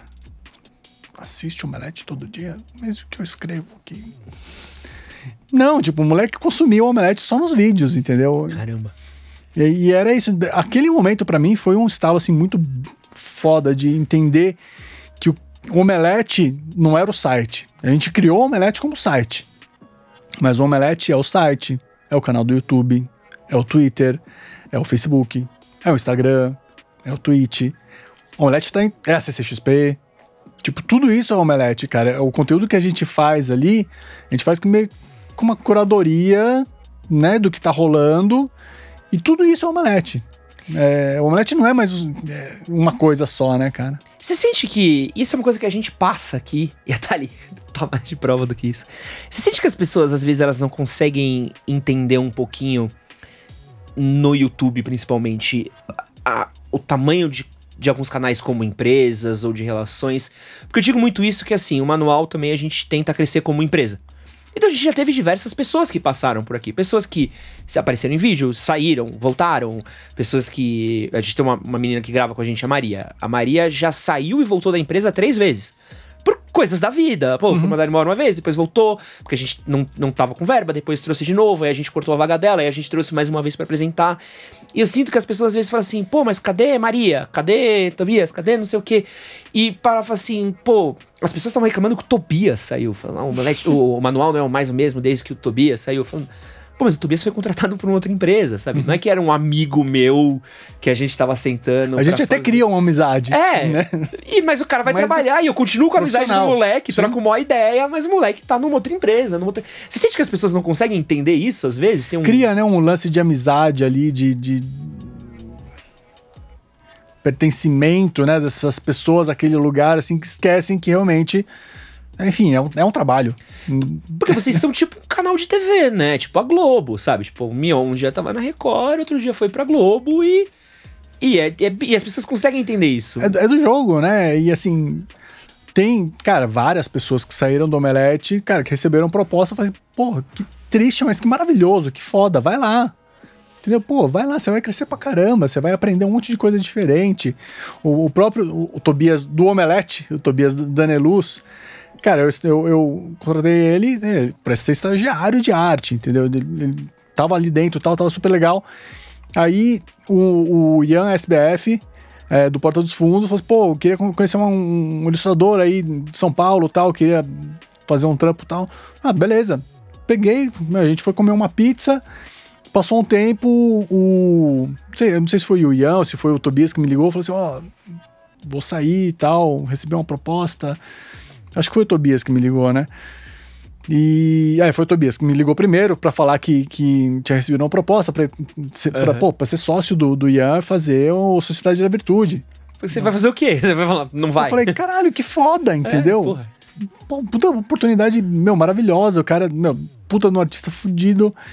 E meu amigo, eu falei, caralho, vai lá, que foda. Aí ele desligou o telefone e eu mandei um áudio pro, pro Ian, né? Ô, seu filho da puta, não sei o que, tá roubando meu funcionário. Eu, não, não, tô zoando, cara. Pô, parabéns, é, vai lá, boa sorte para vocês, eu acho que vai ser foda, vai ser bom para vocês dois, não sei o que. Cara, eu não fiquei triste com nenhum dos dois, entendeu? Tipo, não vejo isso como uma traição, cara. Isso daí é, é parte da vida, né? Pô, eu quero, eu quero, só o bem das pessoas que eu gosto. E eu gosto pra caramba do, do Tobias, e gosto pra caramba do Ian também. Não, eu só quero que os dois façam um negócio foda. E é tipo o Poderoso Chefão falava, né? São apenas negócios, né? Just business. Né? Mas você falou do Ian SPF e tem uma coisa que eu percebi que o, que o Omelete passou, que o Omelete ele começou, era um underdog. Pô, era os caras que falam dos bonequinhos. Era isso, de cinema, de filme, com umas uhum. críticas muito legais. Mas era uma coisa de cultura pop que as pessoas não apostavam. E hoje a cultura pop tá muito em voga. E o Omelete se tornou um gigante com CCXP, com eventos, linha de quadrinhos, tem a Brutal do próprio Omelete, tem, uh, já teve selo de livro, já teve uma par de coisa do Omelete gigante. Como é que é para você passar essa mudança de quem tava na ponta ali, de ver as coisas meio como um outsider, e hoje eu que não eu, tava, eu não tava na ponta, eu tava na lateral esquerda, cara. É, você tá... Porque era um lugar que, meu, ninguém tava nem aí. E, e, hoje, pô, eu aposto que a galera dos quadrinhos quer mandar os quadrinhos pro Omelete. As produtoras querem que o Omelete vá ver os filmes. Vocês vão pro sets. Como é que, como é que você, principalmente você que, é, que tá desde é louco, o começo, é louco. Como é que você absorve tudo isso? É louco, cara. Semana passada o Wagner Moura tava lá no Omelete. Nossa. E daí ele falou assim: caralho, mano, olha o estúdio dos caras, não sei pô, que foda que vocês estão fazendo aqui, pô, parabéns, não sei o quê. Pô, é foda. É foda. Pô, legal pra caramba, né? É igual quando eu, eu, eu lembro muito quando o Frank Miller, em 2015, é, ele veio pra CCXP, né? Primeira vez, em 2015. Tava aqui, daí acabou no domingo, ele tweetou, tava indo embora, falou assim, pô, obrigado, não sei o quê, a gente se vê ano que vem. Falei, caralho, o meu Frank Miller tá falando que vai voltar aqui ano que vem. Ele gostou tanto do que a gente preparou para ele que ele quer voltar. O Frank, o Frank Miller quer voltar pro nosso evento. E voltou mais três vezes, mais duas vezes. Caralho, cara, isso é, é inacreditável, né? É, não, tô falando que eu sou amigo do Frank Miller, né? Tá longe disso. Tipo, eu vou lá, dou um shake hands, converso, faço uma fosse, entrevista Se fosse tal. amigo, podia dar uns toques às vezes, né? Mas, mano, é, é isso. É Frank Miller, é, é o Jim Lee, é, é, o Will Smith. Tipo, a galera que sai, sai daqui da CCXP, cara, felizona, entendeu? A gente teve lá no estúdio do, do Omelete, sei lá, o Edgar Wright, é, Luc Besson, na casa do Omelete, então eles foram lá. Pô, que foda, igual quando a gente tá fazendo alguma coisa lá antes, é isso, a gente tinha que. Hoje a gente consegue levar uma galera para dentro de casa para fazer uma entrevista mais longa ali, sabe? Você não fica preso aqueles cinco minutinhos do. Do, do da, da Junket ali, né, cara? Que é. Mano, a galera acha que eu sou o melhor amigo do Tom Cruise. Mas, cara, eu fiquei ali na frente dele quatro minutos. E, e foi isso. E com essas coisas de, de Comic Con, de vocês estarem se tornando, de terem se tornado esse gigante, acho que nem estarem se tornando, já são gigante. Qual que foi a pessoa que você teve uma relação mais próxima, que você ficou tipo, meu, o que, que eu tô fazendo aqui? De tipo, sei lá, de sair pra jantar, de tomar uma breja, de esticar um papo que você jamais imaginou? Ou não, você nunca teve um, um contato muito assim? Uh... Deixa eu ver. Cara, o próprio pessoal do Porta, é, eu converso com, com, com o Ian, converso com o Kibi, principalmente esses dois, é, mas assim, também não é uma puta amizade, mas eu troco, troco, um, troco um zap ali com eles de vez em quando. Uh, né, que eles foram pro, pro, pro mainstream aí, né, cara? Acho o trabalho, o trabalho do Porta é muito foda. Mas nunca deu um dos gringos, pegou e falou, pô, tem um lugar legal pra gente comer? Tem algum lugar Os legal? Os quadrinistas, né? Tipo. Sim. Tipo. Que a gente. É, pô, vai, amigos de, de mainstream que. Rafa Albuquerque, o Gustavo Duarte, os Gêmeos. Só. O Grampa, tipo, essa galera tem um fácil, assim, acesso, troca ideia, a gente almoça de vez em quando tal. Enfim, uma vez ou outra, mas os quadrinistas, né? Tipo, de, de cinema, sei lá, eu troco ideia com o Dani Rezende, Daniel Rezende. O animal. De cada Oscar. Pô, Turma da Mônica. Ele fez Turma da Mônica agora também, Mônica, maravilhoso. É. Pô, Daniel Rezende maravilhoso. E, e, pô... Alice Braga. Pô, ali... Caralho, que demais. E como é que... Tem alguém que você... Mas é, mas é louco ainda, você fala assim... Oi, Alice, tudo bom? Eu não consigo chamar ela de Lili, tipo, que é o apelido que, que as pessoas né, mais próximas. Eu não consigo falar, oi Lili, tudo bom? Eu falo assim, oi Alice, tudo bom? Quando eu vou me referir, eu falo, oh, Alice Braga, né? Tipo, não consigo falar, não tem essa intimidade toda, né? E quem que foi a pessoa. Porque assim, a, a, a gente faz umas entrevistas às vezes com algumas pessoas legais. E sempre é uma tensão, assim, porque não é o meu trampo direto. Uhum. Meu trampo direto é mais trocar ideia, gravar vídeo e tudo mais. E aí, acho que mês retrasado, que foi o Momoa, uhum. que foi tipo, puta, fui entrevistar o Jason Momoa, eu tava cagado, que é o Jason Momoa. Pra qual? É, foi pro da Netflix que ele lançou, que é ele e a filha dele, esqueci o nome. É, um pouquinho tempo atrás eu entrevistei o Brendan Fraser, que é, porra, o astro de minha adolescência. Tava cagado, assim. Eu falei, porra, liguei pro meu irmão. Pro do, do, do Nenhum Passo em Falso, da HBO Max. E tava cagado. liguei pro meu irmão mais novo, falei, meu, vou falar com o mano da múmia. Ele uhum. falou, que que você vai falar com o mano da múmia, tá ligado? Tipo, a gente ficou uns fora, as, fora as reuniões de trabalho todos os dias, ele foi entrevistar o Jason Momoa. Não, foi pô, incrível. Foi tipo uma semana cagado, porque, meu, não, é, é uma coisa que... Tem uma outra pessoa que você vai falar às vezes, ah, pô, legal, fulano ali faz umas coisas. Mas tem os caras que você treme, porque você uhum. admira, você gosta, você acompanha. Quem que foi esse cara para você que você falou, puta, tô aqui com esse problema para resolver? Uh, os dois Toms. Tom Hanks.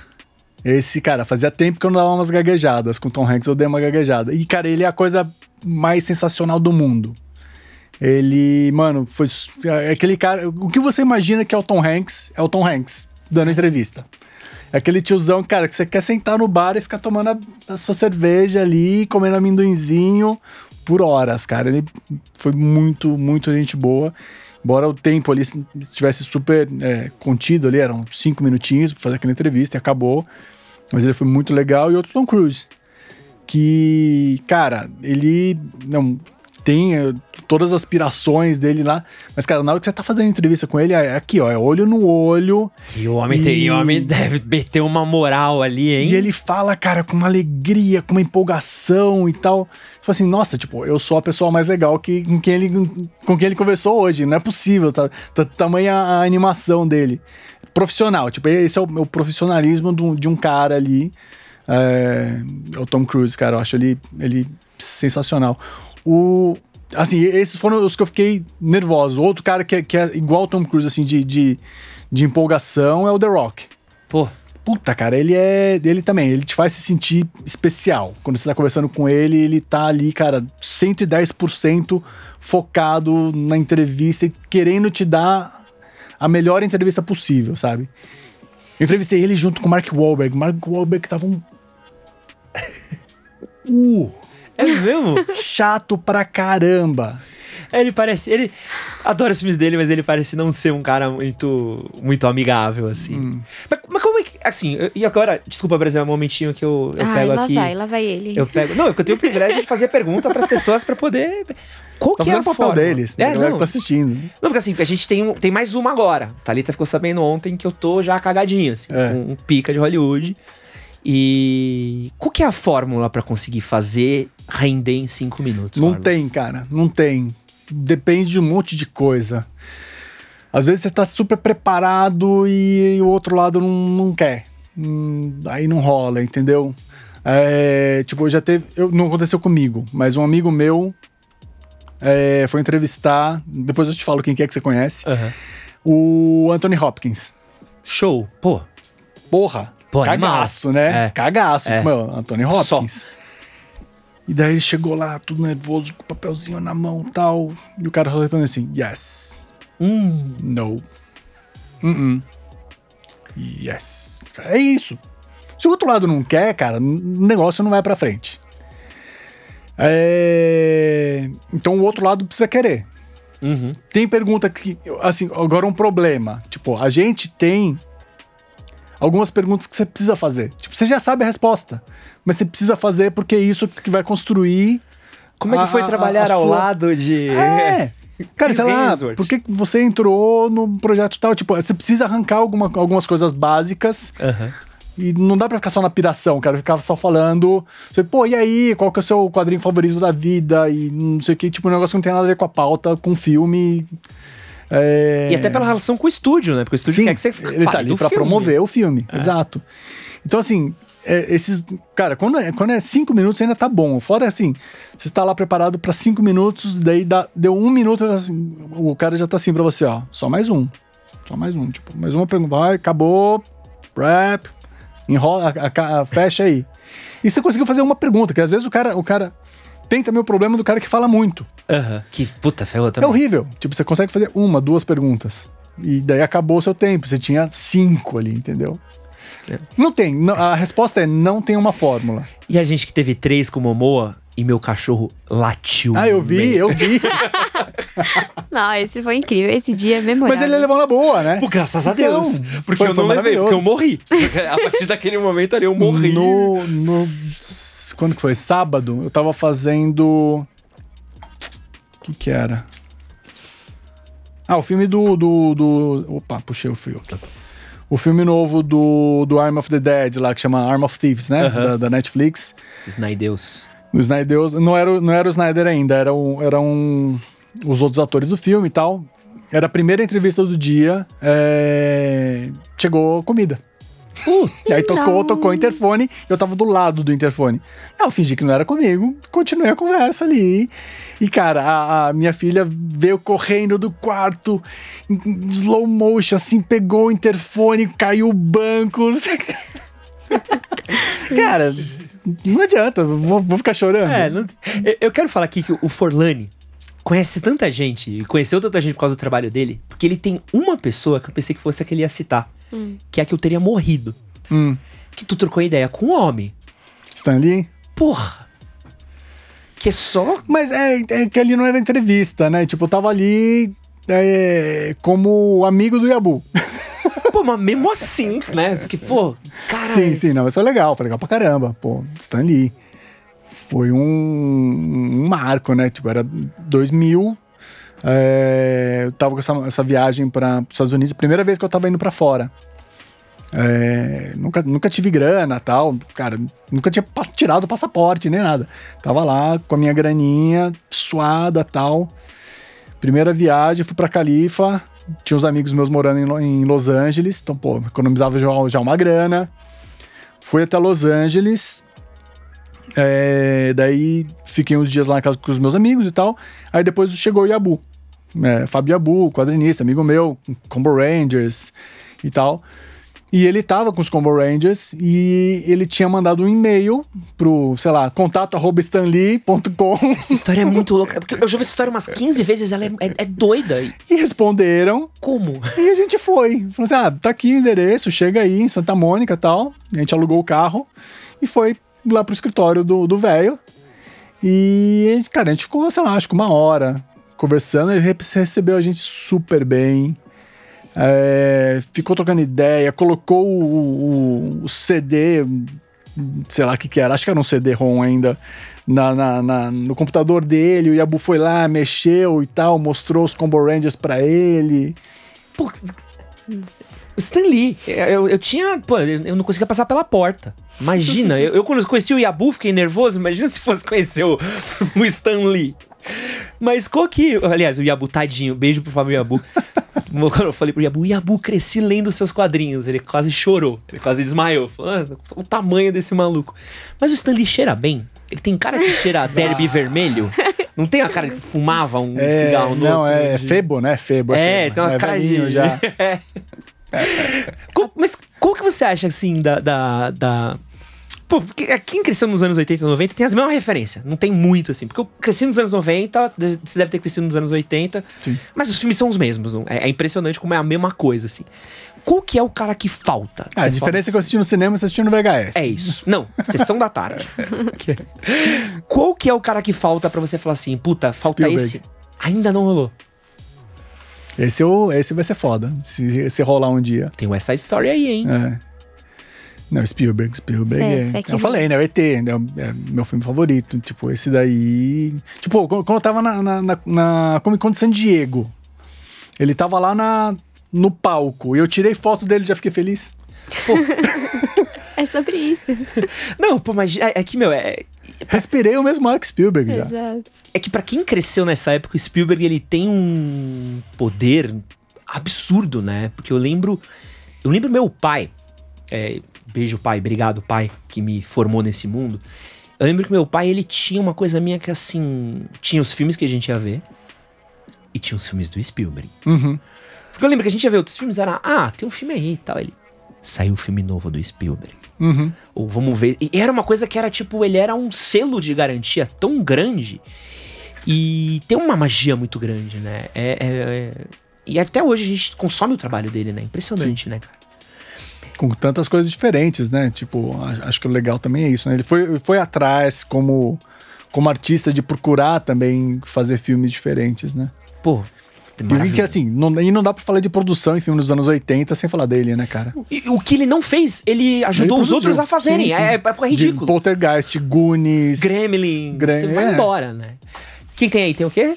É, aproveitando o papo, né, falando de entrevistas e etc, o João Victor Marinho mandou um superchat de 5 reais Opa. e ele perguntou, acho que não sei se vai ser a mesma coisa que você já estava falando, mas ele perguntou qual foi a primeira grande entrevista do Omelete.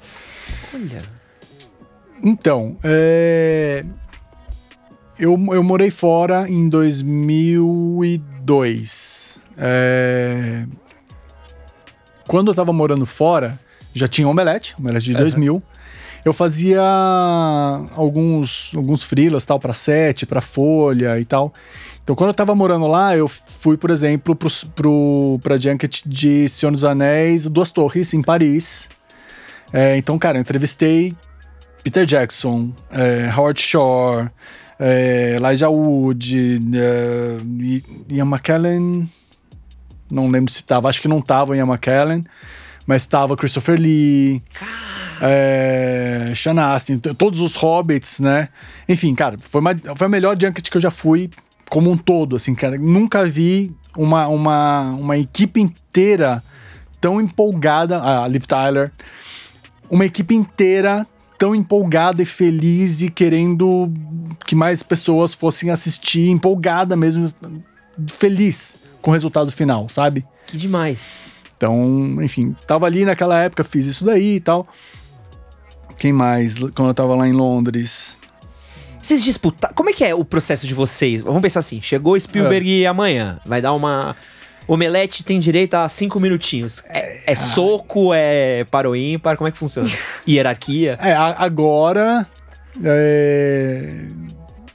O, mais o resto e eu que estamos fazendo as entrevistas, né? Então vai um pouquinho por afinidade ali. Mas, tipo, se, se, se, chega um Spielberg, eu dou cotovelada, aí sai correndo, cara. Não. Mas já teve briga do, do não, pô, nunca, quem vai, não vai? Não, não, não. Sempre a gente vê quem tem mais afinidade. Uhum. É, tanto tanto para isso para junket ou até para assistir os filmes nas cabines, né, nas sessões de imprensa. A gente sempre escolhe quem vai, quem vai escrever a crítica por uma afinidade, tipo uma pessoa que, tem a chance de gostar mais de tal filme, vai lá para escrever aquela crítica. E foi assim que o Hessel fez a crítica do 50 tons mais escuros. Talvez, talvez. Tipo, aí, aí entra um pouco do, do sadismo dele ali. De, de sadomasoquismo, né? Na verdade. Vem é, chicote. Então. Uh, mas assim, então, desculpa, né? Eu, eu, fiz uma, uma, uma história, uma história bem longa aqui, mas teve uma outra coisa. É, isso eu tava fazendo, não tava fazendo é, apenas pro omelete. Eu usei no omelete também, é, mas eu não, não lembro se eu tava ali exclusivamente pro omelete. Eu acho que não, que eu me lembre, mas eu, eu usei no omelete também. Pro Omelete em si, a primeira grande entrevista foi uma entrevista, inclusive, em vídeo. Foi uh, Jerry Seinfeld. Pô. Foi o, o, primeiro vídeo que a gente soltou é, no nosso canal do YouTube. Só? Jerry Seinfeld, cara. E eu fiz uma piada, duas, aliás, pro Jerry Seinfeld e ele riu. Caraca, não, cara, não sabia que vocês tinham falado com o Seinfeld. E aí? Com... No México, pra B-Movie. Animação, B-movie, né? B-movie, pode crer. Eu fiz duas entrevistas com ele seguidas, assim, que foi uma em vídeo e depois eu tinha um slot para texto também. Então eu tava só com meu gravadorzinho ali e fiquei mais uns 10 minutos com ele. Então eu fiz 5 minutos para vídeo e depois mais 10 minutos. Pô, pra você deve ter sido demais Porra, também. Eu né? adoro Seinfeld, cara. Eu acho maravilhosa a série, é uma das minhas favoritas até hoje de comédia. Então eu tava nas nuvens ali, cara. Fiquei felizão. E fazendo, fazer uma, uma brincadeira com ele de, de Superman e tal, sabe? Perguntando essas coisas que ele gosta pra caramba também. E foi, foi demais, cara. E filme ruim, Forlani? Porque Tem, assim. Temos. Você... Muitos. Não, porque assim, ó, Não o falta. Omelete ele ainda é um veículo de mídia. E vocês ainda precisam de ter anunciante e tudo mais. Tem também uma coisa que o público às vezes não sabe, que é a boa relação. Que tem certas marcas que você tem que ter uma boa relação, porque ela tem acesso a, a estrelas e outras coisas, hum. e você, pô, tem uma certa boa relação que você precisa ter com assessoria, com o pessoal de marketing, para você conseguir ter acesso a essas coisas. Como é que você faz quando você vê uma bomba? Você assiste o filme e fala, esse não dá. Cara, é engraçado. Não é engraçado, tipo, é realidade. Todo mundo é profissional. O pessoal do estúdio sabe quando é uma bomba. Mas ele, eles, eles sabem. Eles não dão nenhum pô, bate, mas não, não bate na, na não, cara não, não, pra não estragar o velório? Não tem. Não, cara, não. A gente. Assim, a primeira coisa, né? É, a parte editorial, né? As críticas, isso daí é totalmente é, é, a parte de qualquer coisa comercial, entendeu? Uhum. Então a gente, o que a gente coloca nas críticas é realmente o que a gente achou. Tipo, cara, comercial que não, não chegue perto aqui, senão quem vai levar na cara são eles, entendeu? Isso daí o editorial tem que saber separar muito bem uma coisa da outra. É, e, e, e, é o que eu falei, o pessoal do estúdio sabe quando o filme é ruim. Mas já teve algum que pegou e falou, pô, a gente não. Porque tem, tem um caso clássico da internet que eu adoro, que é o. e desculpa até se for expor os caras, mas eles já falaram isso em vídeo. Que é o do Jovem Nerd do Azagal falando hum. mal do Exterminador do Futuro. Que eles sentaram o pau no, no trailer. E. Os caras trouxeram o Arnold Schwarzenegger pro Brasil e não chamaram eles para entrevistar o Arnold Schwarzenegger. Já teve alguma coisa assim dos seis, tipo, pô. Aí é triste, hein? Pô, imagina que. Tristão. Ou não, assim, não é uma coisa que da vocês gente ter, não. ter sido. É, é, entrado numa, numa. Blacklist, assim. É, ficado de fora em alguma coisa dessas, cara. Sinceramente, eu não. Não lembro, não lembro. Pô, que privilégio. É. De cabeça, assim, não. Talvez, enfim, vamos ver ao longo do papo, porque se eu lembro, mas por enquanto nada me vem à mente, não, de ter sido barrado. Enfim, acontece. É que assim, eu acho que chega num ponto também que você. Ah, desencana, entendeu? Não, não deu, beleza. Por exemplo, vai ter. Chegou hoje o convite pro, pro Red Alert, né, da Netflix. Certo. É, daí tava lá a entrevista com The Rock. Falei, beleza, manda aí. É, falei, mas e a Gal Gadot e o, e o Ryan Reynolds não estão disponíveis? Aí a menina da Netflix falou assim: não, é, putz, tem muita gente é, é pedindo tal, a gente teve que dividir, é, não vai dar pra fazer com todos, a gente colocou você que falou The Rock. Ah, tá bom. Tipo, vou falar o quê? Vou, vou, adianta eu brigar com, com, com, a menina da Netflix. Não vai adiantar. Eu quero falar com The Rock. Eu quero, eu quero. Sempre quero, cara. Ele, ele, ele é um dos caras que, cara, eu tenho certeza, quando vier pra CCXP, vai ser, vai ser um estouro, cara. Tem um anúncio já? Não, não, não é, não é, não é. Pô, Pô gostaria, adoraria, cara. Assim, eu acho que tem, tem hoje, acho que o, o, grande. Até, até hoje, né, nos seis anos aí que a gente teve de CCXP, o cara mais carismático que teve por aqui foi o Will Smith. Pô. Que dizem que veio, porque eu não vi tá? O pessoal falando, ah, sei, tá isso, ô, oh, que aí, o Will Smith é legal. Eu falo, não sei, tipo, eu vi em fotos, em vídeo do, da galera, assim. Eu tava indo no outro lado do pavilhão, na hora que ele apareceu, eu não vi nada de Will Smith. Deu uma dorzinha no coração de não ver ele? Ah, sim, né? Você Mas... tá lá do outro lado e o Quero Smith só, só mostrar aqui. Aí. Esse, esse daí é um que eu, eu eu já até falei, se, se, se o dia tiver oportunidade, acho que eu não vou porque eu passo mal. É. Porque acho que é um desses caras que. Então, não... mas ele é tão. Dizem que ele é tão legal, cara, que você esquece, entendeu? Mas é isso, é, tipo, ele é aquilo lá. É a mesma coisa que eu tava falando do Tom Hanks. Ele é aquilo, cara. Ele é, mano, gente boa pra caramba, vai conversar com todo mundo e tal. Dá um conselho de autoajuda, né? Faz um. É. E a, a, hoje em dia, tipo, né, puxando ferro também. É verdade, é. ele tá no, no tá, projeto tá, fitness agora. Tá, né? tá. Entrou no projetinho. E daí acho que assim, para superar o Will Smith, acho que tem dois, dois nomes assim que eu vejo. Um é o Tom, Tom Cruise, que é um cara que tem um trato com o público muito foda. Não sei se você já viu, uh, quando tem as premieres em Londres. É maravilhoso. E, em Los Angeles, cara, ele, ele vai um por um. Ele pega o celular da galera, tira selfie, conversa, não sei o quê. E o outro é o The Rock. É. O, o Tom Cruise, gosto muito do The Rock. Mas o Tom Cruise, para mim, ele é o último grande ator de uma época, assim. Acho que ele e o Will Smith, assim, são. Já são o... de épocas diferentes, é, já, né? Mas o Will também, ele também já tem uma outra coisa, ele já entrou, mas o, o Tom Cruise, ele é muito aquele grande astro dos anos 90, sabe? De, de ser o filme do Tom Cruise, e até hoje é isso, né? É impressionante como ele tem a mesma coisa, um poder, assim. Ele se reinventou, né? Porra, cara. Tipo, ele tava. Quando ele tava no, no o lance da, da, da religião dele e tal que a galera tá achando, ih, o cara tá pirando e tal. Cara, ele deu uma volta por cima com Missão Impossível, né? Com, a partir do, do terceiro, né? Com, com o J.J. Abrams. Abrams. E depois vem Brad Bird, cara, e assim. Ele cai pra cima, né? Impressionante como é um cara que cai e pra o lance, cima. o lance de fazer os próprios. É, é, as próprias cenas de ação e tudo mais, né? Tipo, isso chama atenção pra caramba. Então. Falar Missão Cara, Impossível vai explodir é, então, aqui. Eu tava com medo até. Meu Deus. Passa aqui, olha. Para, para. Deixa, deixa. Adorei. E você ainda olhando assim, é, não, cara, eu não vou nem olhar. Falar Missão Impossível começou o pi, pi. Mas, cara, por falar em Missão Impossível, CCXP. É. Assim, Thalitinha. Oi incrível, incrível CCXP. demais. Eu fiquei tão triste que eu queria tanto ir para aproveitar e aí não teve, mas tudo bem, foi incrível aquele, aqueles dias que eu trabalhei lá e ver toda aquela galera, a energia, né? A energia que, que você tem num evento desses já por si só é uma coisa que não tem em outro lugar do mundo, então é, é incrível. Não. E a CCXP, eu tenho o, o privilégio de falar que fui em todas. Um grandíssimo de um privilégio de eu tenho o meu dia do Art Salen, que é o dia só pra ver o Art Salen, e poder passear e poder ver o estante, divertido, conhecer gente, tirar foto com cosplay, é maravilhoso, incrível pro público. Como é que é organizar essa parada daí? Hum, puta, é um ano inteiro, né? A gente, a gente termina um ano. É... Toma uma cervejinha ali e já vai pra reunião de debriefing para ver o que funcionou, o que não funcionou, o que dá para melhorar para o próximo ano, é, quem que pode vir, não sei o que, já começa, entendeu? A conversa e tal para pro, programar o próximo ano. Então é um trabalho de 360 dias. Mas naqueles quatro diazinhos ali.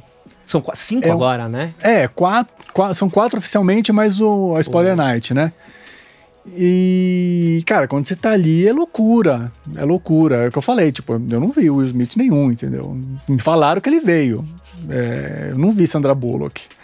Quase que eu não vi Kevin Feige. Por um acaso, rolou.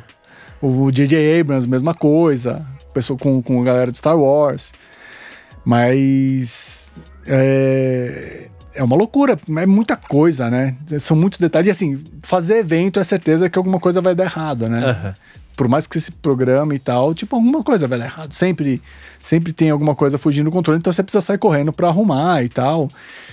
É, mas é gostoso, muito por causa disso que, que a Dali tava falando, assim, é revigorante a, a energia do povo que tá ali. Que são as pessoas como a gente que gostam daquilo. Então, cara, é, é, aquela pessoa que tá vestido daquele personagem que você achava que era só você que gostava. Eu vi, um, eu, vi um, eu vi um moleque de, de Nacho Libre, eu saí correndo e abracei ele e pedi uma foto, entendeu? Eu queria uma foto do, do Nacho Libre. É, é uma família que tava de Caverna do Dragão. Sim. É você andar e ver os 12 cavaleiros do Zodíaco, os 12 cavaleiros de ouro enfileirados andando pra ir no banheiro. Mas, e, e, como é que é? é? é? que tem uma parte que eu acho que é. Eu fico impressionado, assim, com alguns segredos que vocês conseguem manter. Hum. O do Tom Holland foi palhaçada. O Tom Holland eu não sabia que ele vinha. Não, isso foi palhaçada. Como? Porque assim, eu sabia que ele vinha. Daí depois, não, ele não vem mais. O Jake Gyllenhaal vem junto. Não, não vem mais. Aí de repente, a galera me perguntou: Ô, oh, Tom Holland tá aí, não sei o quê. Eu falei: Tá? Mas tinha cancelado? O que aconteceu? E foi, foi um lance meio. Até hoje eu não sei o que aconteceu, mas assim, foi, foi meio que em cima da hora. Parece que ele viu que alinhou tudo. Falou assim: não, eu quero ir também. E veio. Foi, foi um lance assim, tipo. Não é, não, é, não é só guardar segredo, não. As coisas acontecem também. Não, é, não porque eu lembro que nesse dia começou a sair as notícias do Tom Holland tá no beco do Batman. E sabe uma coisa que você olha e fala: quê? Cala a boca, sabe? tipo, mano, é. como que o Tom Holland tá no beco do Batman? Todo mundo ele vai pra CCXP. E ele veio e teve o lance do, do aeroporto antes, né? É. Pô, eu lembro que eu acompanhei, porque eu tava lá e eu fui acompanhando em tempo real. Porque, porque eu vou falar uma coisa minha, eu nunca fui dos painéis, assim. A CCXP, os painéis nunca foram o meu. A minha vibe, porque eu gosto mais de estar com as pessoas, de estar trocando ideia e comprando o que eu gasto de dinheiro na Comic Con. Quero falar que. Então, essa é uma coisa boa de estar tá trabalhando. Eu não consigo. Infelizmente, eu até queria gastar, mas não consigo. Mas vocês ganham muita coisa é também. desesperador, Deve cara. ter umas paradas que vocês ganham não, também. Não, um pouquinho. Tipo, às vezes eu passo ali no Artsala e vou, vou, vou recolhendo ali. Sai com uma, uma mochila. Né? É, é o meu lugar favorito também, cara. Mas como é que vocês fazem pra segurar um line-up do, do, do uma, de uma Comic Con? Pra não. Então, tem, tem coisas assim. É, tem, tem os anúncios que são programados pra gente fazer, que são ótimos, que ajudam a gente a vender ingresso, a criar uma expectativa e tal. E tem as surpresas, como essa do Tom Holland. E, e é legal, as duas coisas são legais, né? Pô, é, é, muito legal você ser surpreendido. Sim, com, bom, demais. É o Homem-Aranha que tá aqui com a gente, né? Com o mistério. É, pô, marav isso, foi, isso foi maravilhoso. Isso foi muito bom. Foi muito foda. Foi, muito foi, foda. foi um dos, dos highlights da, da, da, história da CCXP, foi a vinda dele, com certeza. E, e também o nível de. Por causa de... disso, da surpresa. e o nível de. E, e, aqui, puta, totalmente fanboy. Desculpa, hum. Brasil. Agora. Mas o, o. É, agora. Mas é que é uma coisa que é nível gringo, cara. É uma coisa que. Pô, eu vou em evento desde que eu sou moleque. Eu ia em Anime Friends que a gente comprava. Mup. É, Mup em carteira de colégio, que o evento principal era karaokê do Cavaleiros do Zodíaco, sabe? Era, era ver dublador trocando ideia, e nada contra dublador, adoro, mas era tipo a maior atração. E, e tem um evento que nem a Comic Con Experience, que é tipo, mano, tá o Tom Holland, sabe? Tá tipo, tá o Will Smith. Você tá vendo a pré-estreia internacional de um filme que não estreou em nenhum lugar do mundo, tá estreando ali. Uhum. O meu nerdzinho de 20 anos atrás ia falar, meu, impossível, no Brasil isso não vai rolar. É, é impressionante, assim, o, o, nível de, de complexidade que o evento tomou, né? Uhum. Vocês se assustam às vezes com isso? Ah, hoje em dia acho que não. Tipo, não é, não é questão de falsa modéstia, nada. Mas assim, é, é é uma consequência, né, de um trabalho, cara, do Omelete desde 2000, né? Da CCXP desde o primeiro ano. Tipo, a gente não fez um, um primeiro ano na, na, na porra louquice. Uhum. A gente queria fazer uma, uma Comic Con aqui no Brasil desde 2007, quando a gente foi para San Diego pela primeira vez. Foi o Érico e eu, a gente foi para lá e falou assim, caralho, esse negócio é muito foda. A gente precisa fazer um negócio desse no Brasil. Não tem nada parecido com isso no Brasil. Daí a gente chega, a gente vai bater no, na porta de todo mundo, fazer, ó, oh, vamos fazer uma CCXP, vamos fazer uma Comic Con, não era CCXP, né? Vamos fazer uma Comic Con lá no Brasil tal. E, cara, eu lembro de ter. Eu, eu, eu, troquei ideia com o Neil Gaiman lá, lá em San Diego. com o Matt Groening. Falou, ó, oh, a gente vai fazer uma Comic Con no Brasil, vamos aí? E, e, enfim, nunca rolou naquela, naquele momento, né? A gente volta, é, faz um orçamento e tal, e fala assim: não, não dá pra gente bancar isso aqui não. E o Omelete foi crescendo. É, chegou em 2013, a gente tava num, num, num tamanho já legal, é, com uma, uma posição é, é também de relacionamento super bom com os estúdios e tal. Então, tipo, o Omelete tinha bom, bom é, é, um caminho bem aberto com os estúdios de cinema, com, com, com os canais de TV e tal. A gente se juntou com a Quero Escuro Studios, que é uma agência de, que, que agencia os, os talentos, né? É, principalmente para Marvel e DC, não só brasileiros, mas tem artistas também é, europeus, asiáticos e tal. Ajuda os caras a conseguirem trampo nas, nas grandes editoras dos Estados Unidos. Então a gente já tinha cinema, é, TV, quadrinhos. A gente tinha Iron Studios, que também é outro sócio, Gigante com os colecionáveis. Também. Com contatos no Japão, é, é, com contatos na própria Disney, na, na, na Marvel, que passou a licenciar e tudo mais. Então a gente é, é, já tinha ali uma base boa para fazer uma CCXP. A CCXP não é só o Omelete, né? Então são essas três empresas se unindo e trazendo outras pessoas que entendiam de, de, de evento. A gente nunca tinha feito um evento na vida. e para fazer é, o evento, né? Então, assim, a, a, o primeiro ano a gente ficou um ano e meio trabalhando. A gente, cara, se, se você pegar. É, tem né, o arquivo é, V2, V3, V4. Você pegar o da planta do, do primeiro ano, deve ser tipo V477, vai essa final mesmo, porra, acabou, foda-se, ponto JPEG, entendeu? Tipo, a, a, a gente mudava a planta toda semana. A gente fazia reunião toda semana. Toda semana a gente mudava a planta por algum, algum motivo diferente. Um stand que precisava ir mais para cima, para baixo, não sei o quê. É, então, foi um ano e meio de trabalho pra gente fazer a CCXP, a primeira, de 2014. E quando eu cheguei no pavilhão e vi os stands subindo, falei, caralho, a gente tá fazendo o mesmo. Aquele primeiro ano foi foda. De, foi um. Realmente a gente tá fazendo, que, que foda, entendeu? E, pô, os estúdios bancaram isso também, né? A Warner trouxe, né? Foi a premiere do, do Hobbit com o, o Richard Armitage aqui. A Netflix trouxe o elenco de, de Marco Polo. Não, Netflix sempre foi doideira na Comic Con. Sempre, sempre. Então, é, é, muito. Pô, a gente tem que agradecer pra caramba esses parceiros que estavam lá no, no D0 junto com a gente, né? Disney, mesma coisa, Fox, Sony. É, é, todos os estúdios entenderam e, e, assim, não só os estúdios, mas assim, to, toda a indústria é, entendeu a ideia do experience. Que assim, a gente não queria fazer um. Com todo respeito ao salão do automóvel, mas é uma experiência diferente. Tipo, é, você vai lá e você vê um monte de carro é, e fica olhando tal e acabou, entendeu? Tipo, você não tem uma experiência de verdade ali. Na CCXP você tem experiência, cara. Você vai é, fazer o salto da fé no. no... Animal, animal. Cara, sabe, sabe uma coisa da Comic Con que eu sempre achei. Um das muitas coisas que eles fizeram que eu achei mágica? Minha família. Minha família tem meu irmão, que é muito nerd, então ele já queria ir na Comic Con por ser nerd. E aí minha, minha madrasta levou meu pai, meu irmão, minha irmã, e eles foram pra Comic Con. E meu pai e minha, minha madrasta não são nerds, minha irmã também não. Mas tinha um stand da Netflix. E tinha aquela ativação do La Casa de Papel. Uhum, que eles banco. amam.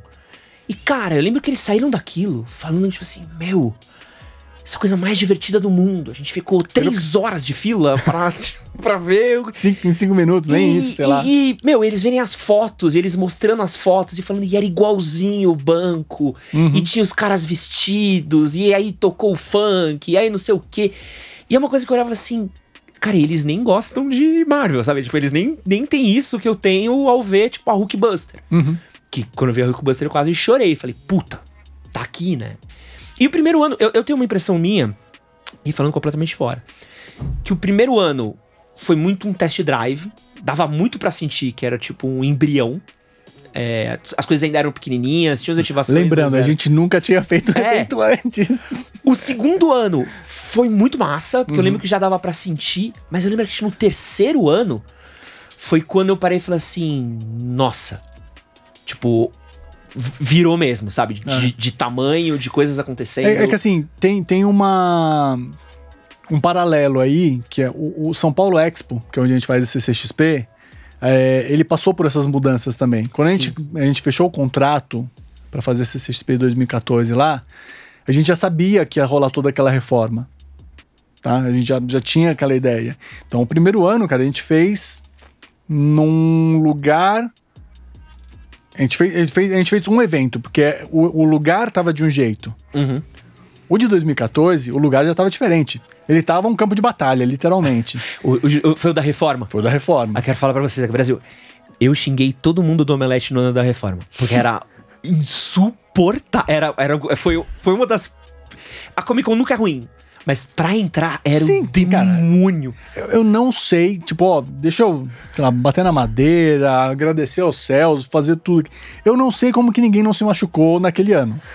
Não, você passava pelos andaimes. Você, tinha, você, você passava, a gente não, não tinha um chão reto. Tipo, a gente colocou uma, uma aquelas, aquelas grades de, de, de plástico no chão, né? Tipo, que você vê em show em cima do gramado e tal. Uhum. Só que o negócio tava assim, o chão tava totalmente ondulado. Eu não sei como é que ninguém se machucou ali. Esse, de esse verdade. Foi, foi esse ano foi, foi mais treta, cara. Aí depois, em 2000 e... Foi quando... 14, 15, 16, já tava inteiro. E aí você já tava em tudo, Já tava né? pronto, gente. Então, assim, o lance da planta de novo. A gente fez um evento de um, com uma planta no ano. Era uma outra planta no segundo ano. A partir do terceiro ano que a gente tem uma planta fixa pra gente trabalhar. Uhum. E aí, cara, a gente foi desenvolvendo, foi melhorando é, é, junto com, a, com o São Paulo Expo, né? Então teve essa, esse aprendizado dos dois lados.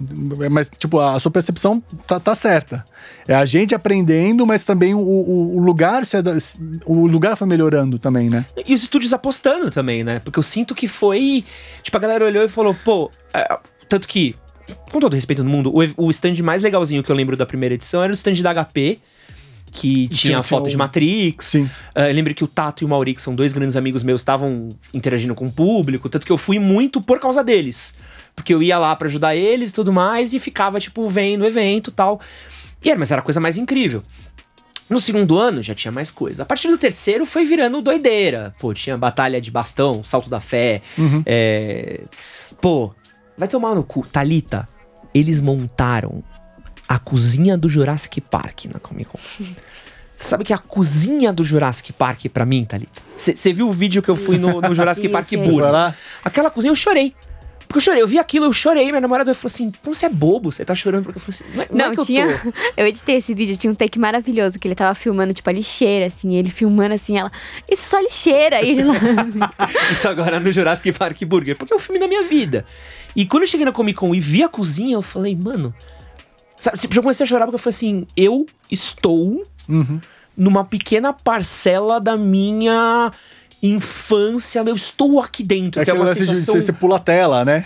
É, é tipo a Disney, tá sabe? Tipo, lado, eu tô é. na Disney. Quando eu tô na Comic Con, eu tô em mil Disneys. Eu tô em mil Disneys de todos os filmes, de uhum. obras. E eu que gosto dos bastidores de cinema, poder Uh, o ano que a Netflix trouxe, tipo, vários figurinos de filme dela, que o, a Marvel trouxe todos os figurinos de super-herói, é um bagulho que você fala, porra, que gostoso para quem ama cinema poder encostar, né? É uma coisa que é mágica, assim, acho que é... Você já foi para San Diego? Não.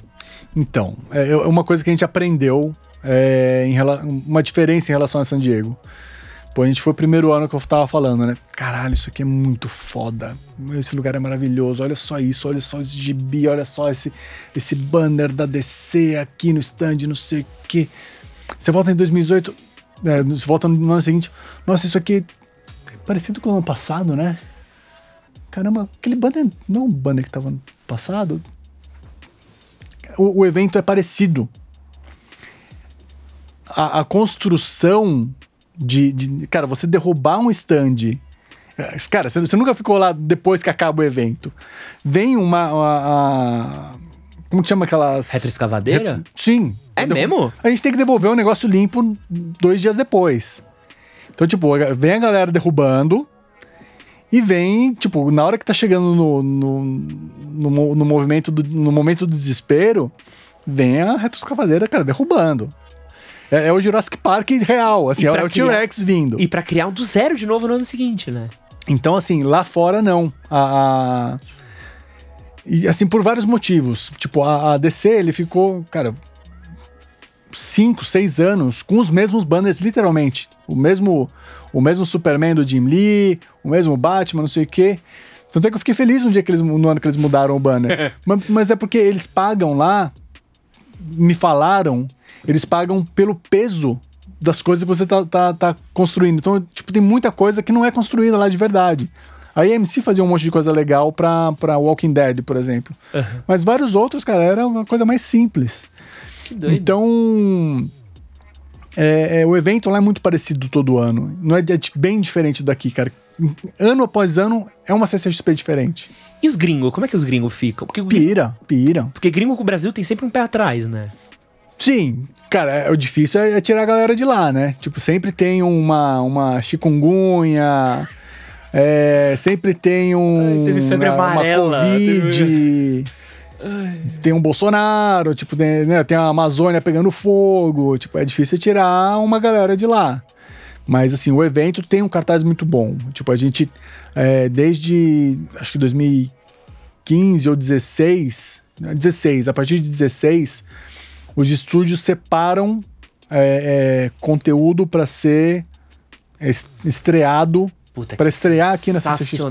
Cara, a gente já tá no mapa deles para estrear coisa aqui, seja um trailer, um pôster, qualquer coisa, e tá na rota dos das tours também, né? E qual o trailer desse ano? Esse ano? Não posso falar. Mas tem coisa boa. Tem coisa boa. Eu tentei, você viu, né, Thali? Foi, foi por um segundinho, foram, ele deu uma pensada tem, aí. Tem umas coisas boas aí. Pô, esse ano, infelizmente, esse ano vai ser online ainda, né? Assim, Infelizmente, mas também infelizmente, vai. A gente tá num momento ainda melhor do que a gente tava ano passado, né? Pô, diminuiu pra caramba o número de mortes, tá muita gente sendo vacinada e tal. Mas ainda era. A gente não sabe ainda todo, todos os riscos envolvidos, é um lugar fechado.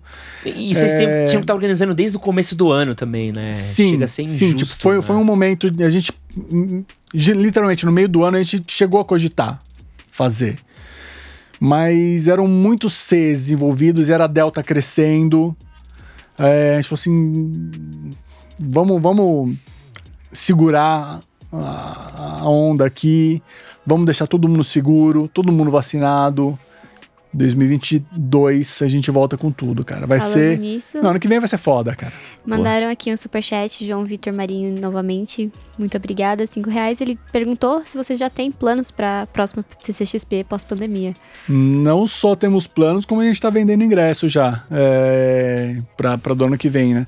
E quem comprar a CCXP 22 ganha o, o, o, desse ano, que vai ser digital, vai ser de graça, mas tem umas coisas específicas lá para quem comprar o digital. É... enfim, sim. Temos. Temos. E mandar um beijo pra Bia, que cuida da gente lá no Creators. Bia, obrigado. Ah, sempre trata a gente muito bem. E Bia já quebrou, já quebrou uns galhos meu lá de, de. Quando a gente fez sessão de autógrafo, foi punk. Aí. Aí a Bia quebrou um galhaço lá, que às vezes precisa dar uma fugida, tem mil pessoas te esperando na porta. Você fala, meu, preciso dar um, um gás. É. Posso pedir só uma última coisa pra gente encerrar a nossa conversa? Tem um livro Mas aqui. já? Quero mostrar aqui o que foi durante alguns anos da minha vida a minha bíblia. O almanac? Foda. O almanac de cinema do Omelete. Eu lembro que esse livro daqui eu comprei no dia que saiu. É, e, meu, foi um foi realmente assim, foi uma bíblia para mim por muitos anos, assim, acho que nos meus primeiros anos de faculdade de jornalismo foi quando eu consegui um computadorzinho mais legal para minha casa, a gente conseguiu assinar banda larga, então eu lembro de pegar esse livro aqui e começar a fazer, tá, qual é o próximo que eu não vi? Qual é o próximo que eu não vi? E tentar falar assim, quantos desses filmes eu consigo gabaritar, quantos desses filmes eu quero ver. Durante muitos anos foi foi um guia para mim assim, foi uma das coisas que se meu pai me ensinou a gostar de cinema, a ver filme, a consumir, eu acho que o Omelete foi o que me ensinou a entender cinema, assim. Foi um dos principais responsáveis para querer saber mais, conhecer os bastidores. E eu queria pedir para você autografar aqui para mim. Pô, com prazer. É isso aqui, cara, toda vez que chega alguém é, pedindo, pedindo um rabisco, cara, esse aqui é o que dá mais, dá mais orgulho, assim. Porque, puta, foi um, foi um trabalho pesado que a gente teve, né, para fazer. É, abraço também pro Marcelo Martinez, que fez a diagramação. Maravilhosa. É, ele hoje é, é, roteirista do. Caramba, como chama o programa da, da, da, da Globo de, de comédia? O Zorra, né? O ah, Zorra. o Zorra. É, chama novo, novo é, Zorra. Chama Zorra só, acho. Só Zorra. Coisa assim. Cara, o cara é talentoso pra caramba e engraçado. E, mano, mandam muito bem nisso daqui. Os ovinhos foi, foi ideia dele. Eu tenho, eu tenho outra coisa, mas é que eu não achei porque eu mudei faz pouco tempo e tá perdido, que eu tenho uma revista do Omelete. Qual delas? A do eu Santoro na capa? do Santoro, do 300 na capa. É. Tem a número 1. Que a gente fez, a gente fez eh, durante a... Um ano é, no Omelette Box, eu fiz uma revista ali também. Acho que a gente fez uns 10 números. Puta, eu gosto, eu gosto pra caramba de fazer revista, cara. É muito gostoso, meu. Denuncia a idade. Tem um. O, acho que é o Forastieri que falou uma vez. Ah, não adianta, a gente gosta de derrubar árvore. é isso. Puta, eu adoro, cara. Cara, mas skin. Isso que dá vontade de, de, de atualizar, né? Mas é que é, é, difícil, né? Porque eu tava dando uma olhadinha antes de trazer ele pra cá. É, ele é muito sobre a história do cinema, que é muito Sim. bom, sobre clássicos antigos. Mas é difícil você fazer um almanac desses e, e, se manter relevante, né? Porque eu acho que no, dia, no ano seguinte que ele sai, ele já tá desatualizado, porque você não sabe qual é o próximo ultimato, o próximo fenômeno, o próximo. Então, por isso que eu falei, atualizar. É. Acho que tem coisa aqui que tá escrito e não, não tem o que mudar, entendeu? Tem, deve ter alguns, alguns vários erros de português aqui, enfim, né? Porque a gente escreveu isso daqui em, sei lá, uns três, quatro meses. Caramba! É... Então, com certeza, alguns, alguns erros devem ter passado, deve ter um monte de typo aqui e tal. Mas, assim, é bilheteria que tem que arrumar, é... Aqui, filmes da Pixar, né? Tipo, pô, a gente para é. aqui em Up. Up Altas Aventuras. Caramba, é de 2009. 2009. Miyazaki, tipo, é, atualização. Oscar, né? Toda a parte do Oscar. Bilheteria, Brasil. Que eu lembro, sei lá, tinha saído. Ó, o último 007, que é o Quantum of Solace. Não tinha. É, dois, dois do Daniel Craig, ele fez cinco, enfim. Por isso dava vontade de atualizar, cara. Porque, por exemplo, tem, tem dicionário é, uma, uma, época eu tava, tava, estudando francês. Comprei um dicionário de francês, cara. Tipo, dobro do, do Aurélio, assim. Que ele é um dicionário barra enciclopédia, assim. E todo ano eles atualizam. Tipo, eu tenho, sei lá, a versão de 2002, 2003, entendeu? Aí, todo pô. ano eles atualizam. Então, é isso. Dá pra atualizar também, né? Dá vontade. É, e aí, com esse autógrafo, eu gostaria de encerrar a nossa live. Agradecer ao Brasil pela participação aqui no nosso podcast. Agradecer o Forlani novamente por estar valeu, aqui. Valeu, valeu. Muito obrigado, Forlani. E agradecer a todos vocês que assistiram. Agradecer a Thalitinha. É nóis. Valeu. Obrigadíssimo, Forlani, por vir aqui hoje. Foi um papo incrível. Muito obrigada, galera do chat que falou com a gente. Teve aqui até agora. Achou que a câmera ia explodir aqui, mas deu tudo certo. e é nóis, Brasilzão. Um grande beijo para todos vocês. Valeu. Boa noite. Tchau. Obrigadão. Valeu, valeu.